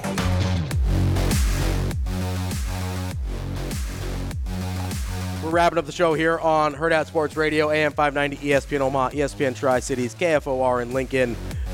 We are brought to you by our friends at the Team Jack Foundation. They had their 11th annual gala over the weekend on Saturday. Bryant Young was here. They had a silent auction. Our friends at the uh, NBNR podcast were representing Hurrdat, Herd Out Sports down there as well.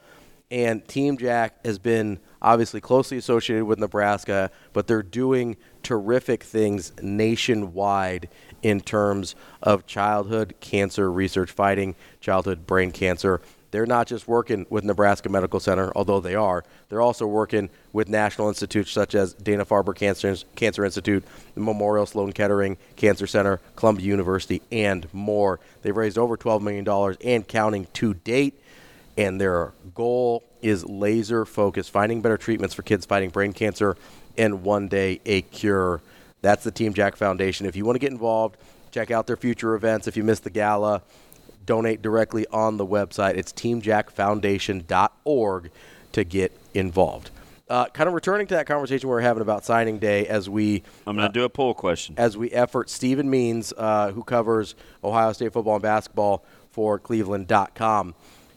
So the four options as we see them are status quo, December and February signing day. Add June and have three, June, December, February. Add June and get rid of December, so J- uh, June and, and February. Or add June, get rid of February. So you got June and December. Mm-hmm. I think what what you'd have to do, and we can we can do this on the show tomorrow. What you'd have to do is make a list of the things you want to accomplish by having your signing days. What opportunities you want to afford uh, the players, what headaches you're trying to eliminate with coaches, and what chaos you're trying to get rid of with college football in general. Yeah. And that's how Especially you as the playoffs continue to expand. Yes, and that's how you can come to what makes the most sense for the multiple signing days. But joining us now on the Warhorse Sportsbook Hotline, uh, covering Ohio State football and basketball for Cleveland.com, is Stephen Means. Stephen, how are you this morning? I'm good. I'm good. How you guys? Good, good, good, my man. Hey, I guess out of the gates, what's your what's your gut tell you about whether the Buckeyes get a a, a, a version of battle tonight or not? Mm. Huh. That's a hard one. I, I- do think they've at least been competing since Jake Diebler took over, and that's not. I don't think a slight against Chris Holtmann. I think that had already started before they fired Chris Holtmann for a team who's just trying to close out this year, maybe with a little bit more fight than we had seen all season. So I do think it might be competitive. I'm just.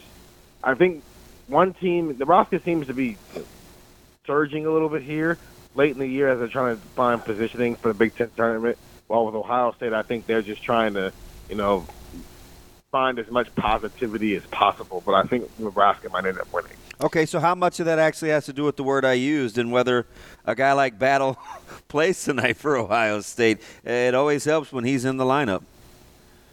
I think it all matters, right? Right. I, I, he has been.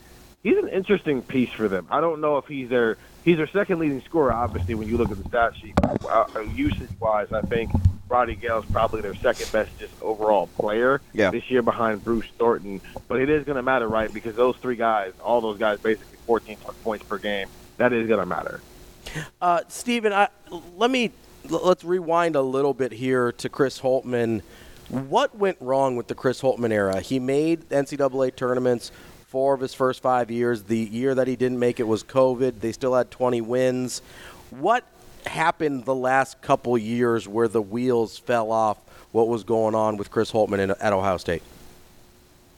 Yeah, I think the the initial issue before obviously what's happened the last two years was yes, he was making the tournament, but they weren't really doing anything. It was almost it's almost like you're in a pool and you're in too deep and you're just kind of staying afloat with your head above water. You're doing just enough to be considered a, a team that can be competitive against most teams, but not a good team that's good enough to actually win any of those basketball games. Which is how you constantly get a team who's losing in the first and the second round of the NCAA tournament. How you get a team who every January seems to fall apart or is a middle of the road Big Ten team, and that's not necessarily the standard of Ohio State. It's not the football standard where it's win a national championship every year or but you need to at least be competitive and be in the space. And maybe every two or three years you're in a position where you make a Final Four run, and that wasn't happening. And it set up a world where now, when you do have some down years, hmm. well, I mean, your high wasn't that high, and your lows are crazy low. We can't keep you here. And they, these last two years, we're supposed to be a reset when you've got back-to-back top ten recruiting classes. And I think individually, those players, as I mentioned, Bruce Thornton, Roddy Gayle, Brice Sensabaugh, Malaki Branham, they, they individually, some of his players have played very, very well. EJ Liddell. But as a team, this is a team success game. This is a business of wins or losses, and you weren't winning enough to put yourself in a position where if you had some years like this, you were going to be safe to keep your job. Yeah, that's interesting, Stephen, because I guess to have the discussion, you have to set the parameters. How good a job is it in terms of the perception? Ravi and I argued about this for a couple of days on, and this is before we even knew that McDermott may be an option. I mean, we're just talking about out loud about how, oh my gosh, Michigan and Ohio State are at the bottom of the Big Ten at the time. Mm-hmm. How, what's the perception compared to football, though? How good of a job is it? I think it's a great job, honestly. I honestly think it's a really great job because it's not Kentucky, UCLA, North Carolina, Duke, Kansas. It's not a blue blood place where you do have those expectations of why haven't we won a national championship yet? Hey, we're going to fire you because you've lost three games in a row. Mm-hmm. It's a, re- I mean, Columbus is a great area. You get a lot of the same benefits that the football team does in terms of the NIL space and the fan interest gets there. It's not necessarily there during the football season, but right after December hits, when you get into January, this this the stands are typically packed. They haven't been for the last two years for obvious reasons. But when this team is good, go ask Thad Matta how good of a job this Mm. is. Well, also, you know, you're not first. You're not first on the campus, right? All that energy, whether all that hyperbolic energy, goes towards Ryan Day. He takes all those hits for you, and so oh, your job is to draw attention to yourself in a good way. And when you draw attention to yourself in a good way, you're Thad Matta. When you draw attention to yourself in a bad way, you're the end of the Jim O'Brien era. You're the Chris Holtmann era. Mm. You know, Steven, so basically it's the advantages of a big time job in terms of resources, money, facilities, all of that, but you have a giant heat shield in Ryan Day keeping you from burning up on reentry. Is that basically what you're saying? Most definitely. Uh, Let me ask you something. Thornton had his way in Lincoln, at least early. Uh, we we referenced his scoring prowess. We know that. How does Ohio State have to play at home tonight to continue the, what momentum they're trying to build? just consistency for 40 minutes. I, I do think in all of these games this year, you've seen the spurts. I don't think they've been in many games this year where they didn't look like they belonged on the local court. It's just, you know, it, the results are the results at the end of the day. But I think Bruce Thornton has been, I think he's one of the best players in the Big Ten already. It's just he happens to play for one of the worst teams in the Big Ten, so maybe he doesn't get the notoriety that he should be getting. Hmm. I think the more interesting piece, though, is Devin Royal, who over the last couple of games here has seemed to come along. He reminds me a lot of what EJ Liddell was as a true freshman, where it's a small role because he's behind some guys who are veterans. They're bringing him along slow, but then by year two, it's like, oh, yo, this might be one of the best players in the Big Ten. And in year three, hey, he might be the best player in the Big Ten if you don't have a seven foot four guy up at Purdue averaging twenty and ten every single night. So I, I think Bruce Thornton, yes, but I think he's become a known commodity. Roddy Gayle, yes, but he's become a known commodity. Jamison Battle, yes, but he's become a known commodity. And we don't know what this roster is going to look like next year because those are also three guys who aren't. One guy's who's graduating, and the other two aren't from here. and Their coach just got fired. But I think Devin Royal can be a foundational piece for whoever ends up being the head coach long term here. Steven, going to switch gears with you here and go to football with just a couple minutes left. Uh, kind of going to ask two questions in one here. Uh, first, Ryan Day, I think maybe from a national perspective, has a little bit more heat on him than you would expect considering his record, but losing to Michigan, um, not getting that college football playoff success the way Ohio State's used to. What's the temperature of Ryan Day in Columbus right now? And in conjunction with that, how does Chip Kelly, as his new offensive coordinator, play into whether or not that seat cools down at all? it's such a hard thing to gauge because he's 56 and 8, man. Yep. He's lost and he's lost 3 Big 10 games. They just happen to be to the wrong Big 10 team. Yep. Yeah. It's it's so it and then he, the, Ohio State's gotten on the playoff stage multiple times and every time they've been competitive. They played Clemson in 19 in a game where if Chris Olave doesn't break off the route, they're going to the national championship game. Mhm. They reached the national championship game the next year. If their j- entire roster isn't basically sitting in an infirmary by the end of the Georgia game, they probably win that game, right? Mhm. So it it's a hard thing to gauge. I don't I don't see a world where if Ohio State loses to Michigan a fourth straight time, he sees his job. He, he keeps his job, and that's coming from someone who's covered this team for more than five years now, but also I'm from Columbus, so like I understand. Like I don't know, You get it. fans and boosters are just not going to put up with that, right? Yeah. They're, they're not going through the John Cooper era again. Now, granted, Michigan's not very good anymore because everything that made them good just left, literally everything. Yeah. players, coaches, coach staff, everybody. Yep. So it's weird, but I think if he loses that game again, I think next offseason is going to get interesting. But at the same time, I don't feel the pressure, right? It's almost it's pressure, but you don't necessarily feel it because whether it's Gene Smith, whether it's Ross Bjork, the new athletic director, who will be up here starting in March, but he'll take over full time in July, they're all saying the right things about Ryan Day right now. Mm-hmm. But it almost comes down to let's see what happens in November in Columbus at the end of next week because they're going to make the playoff, right? We have a 12 team playoff world now, but let's see what happens in that game. Let's see what happens. But then at the same time, what if they lose that game and still win a national championship?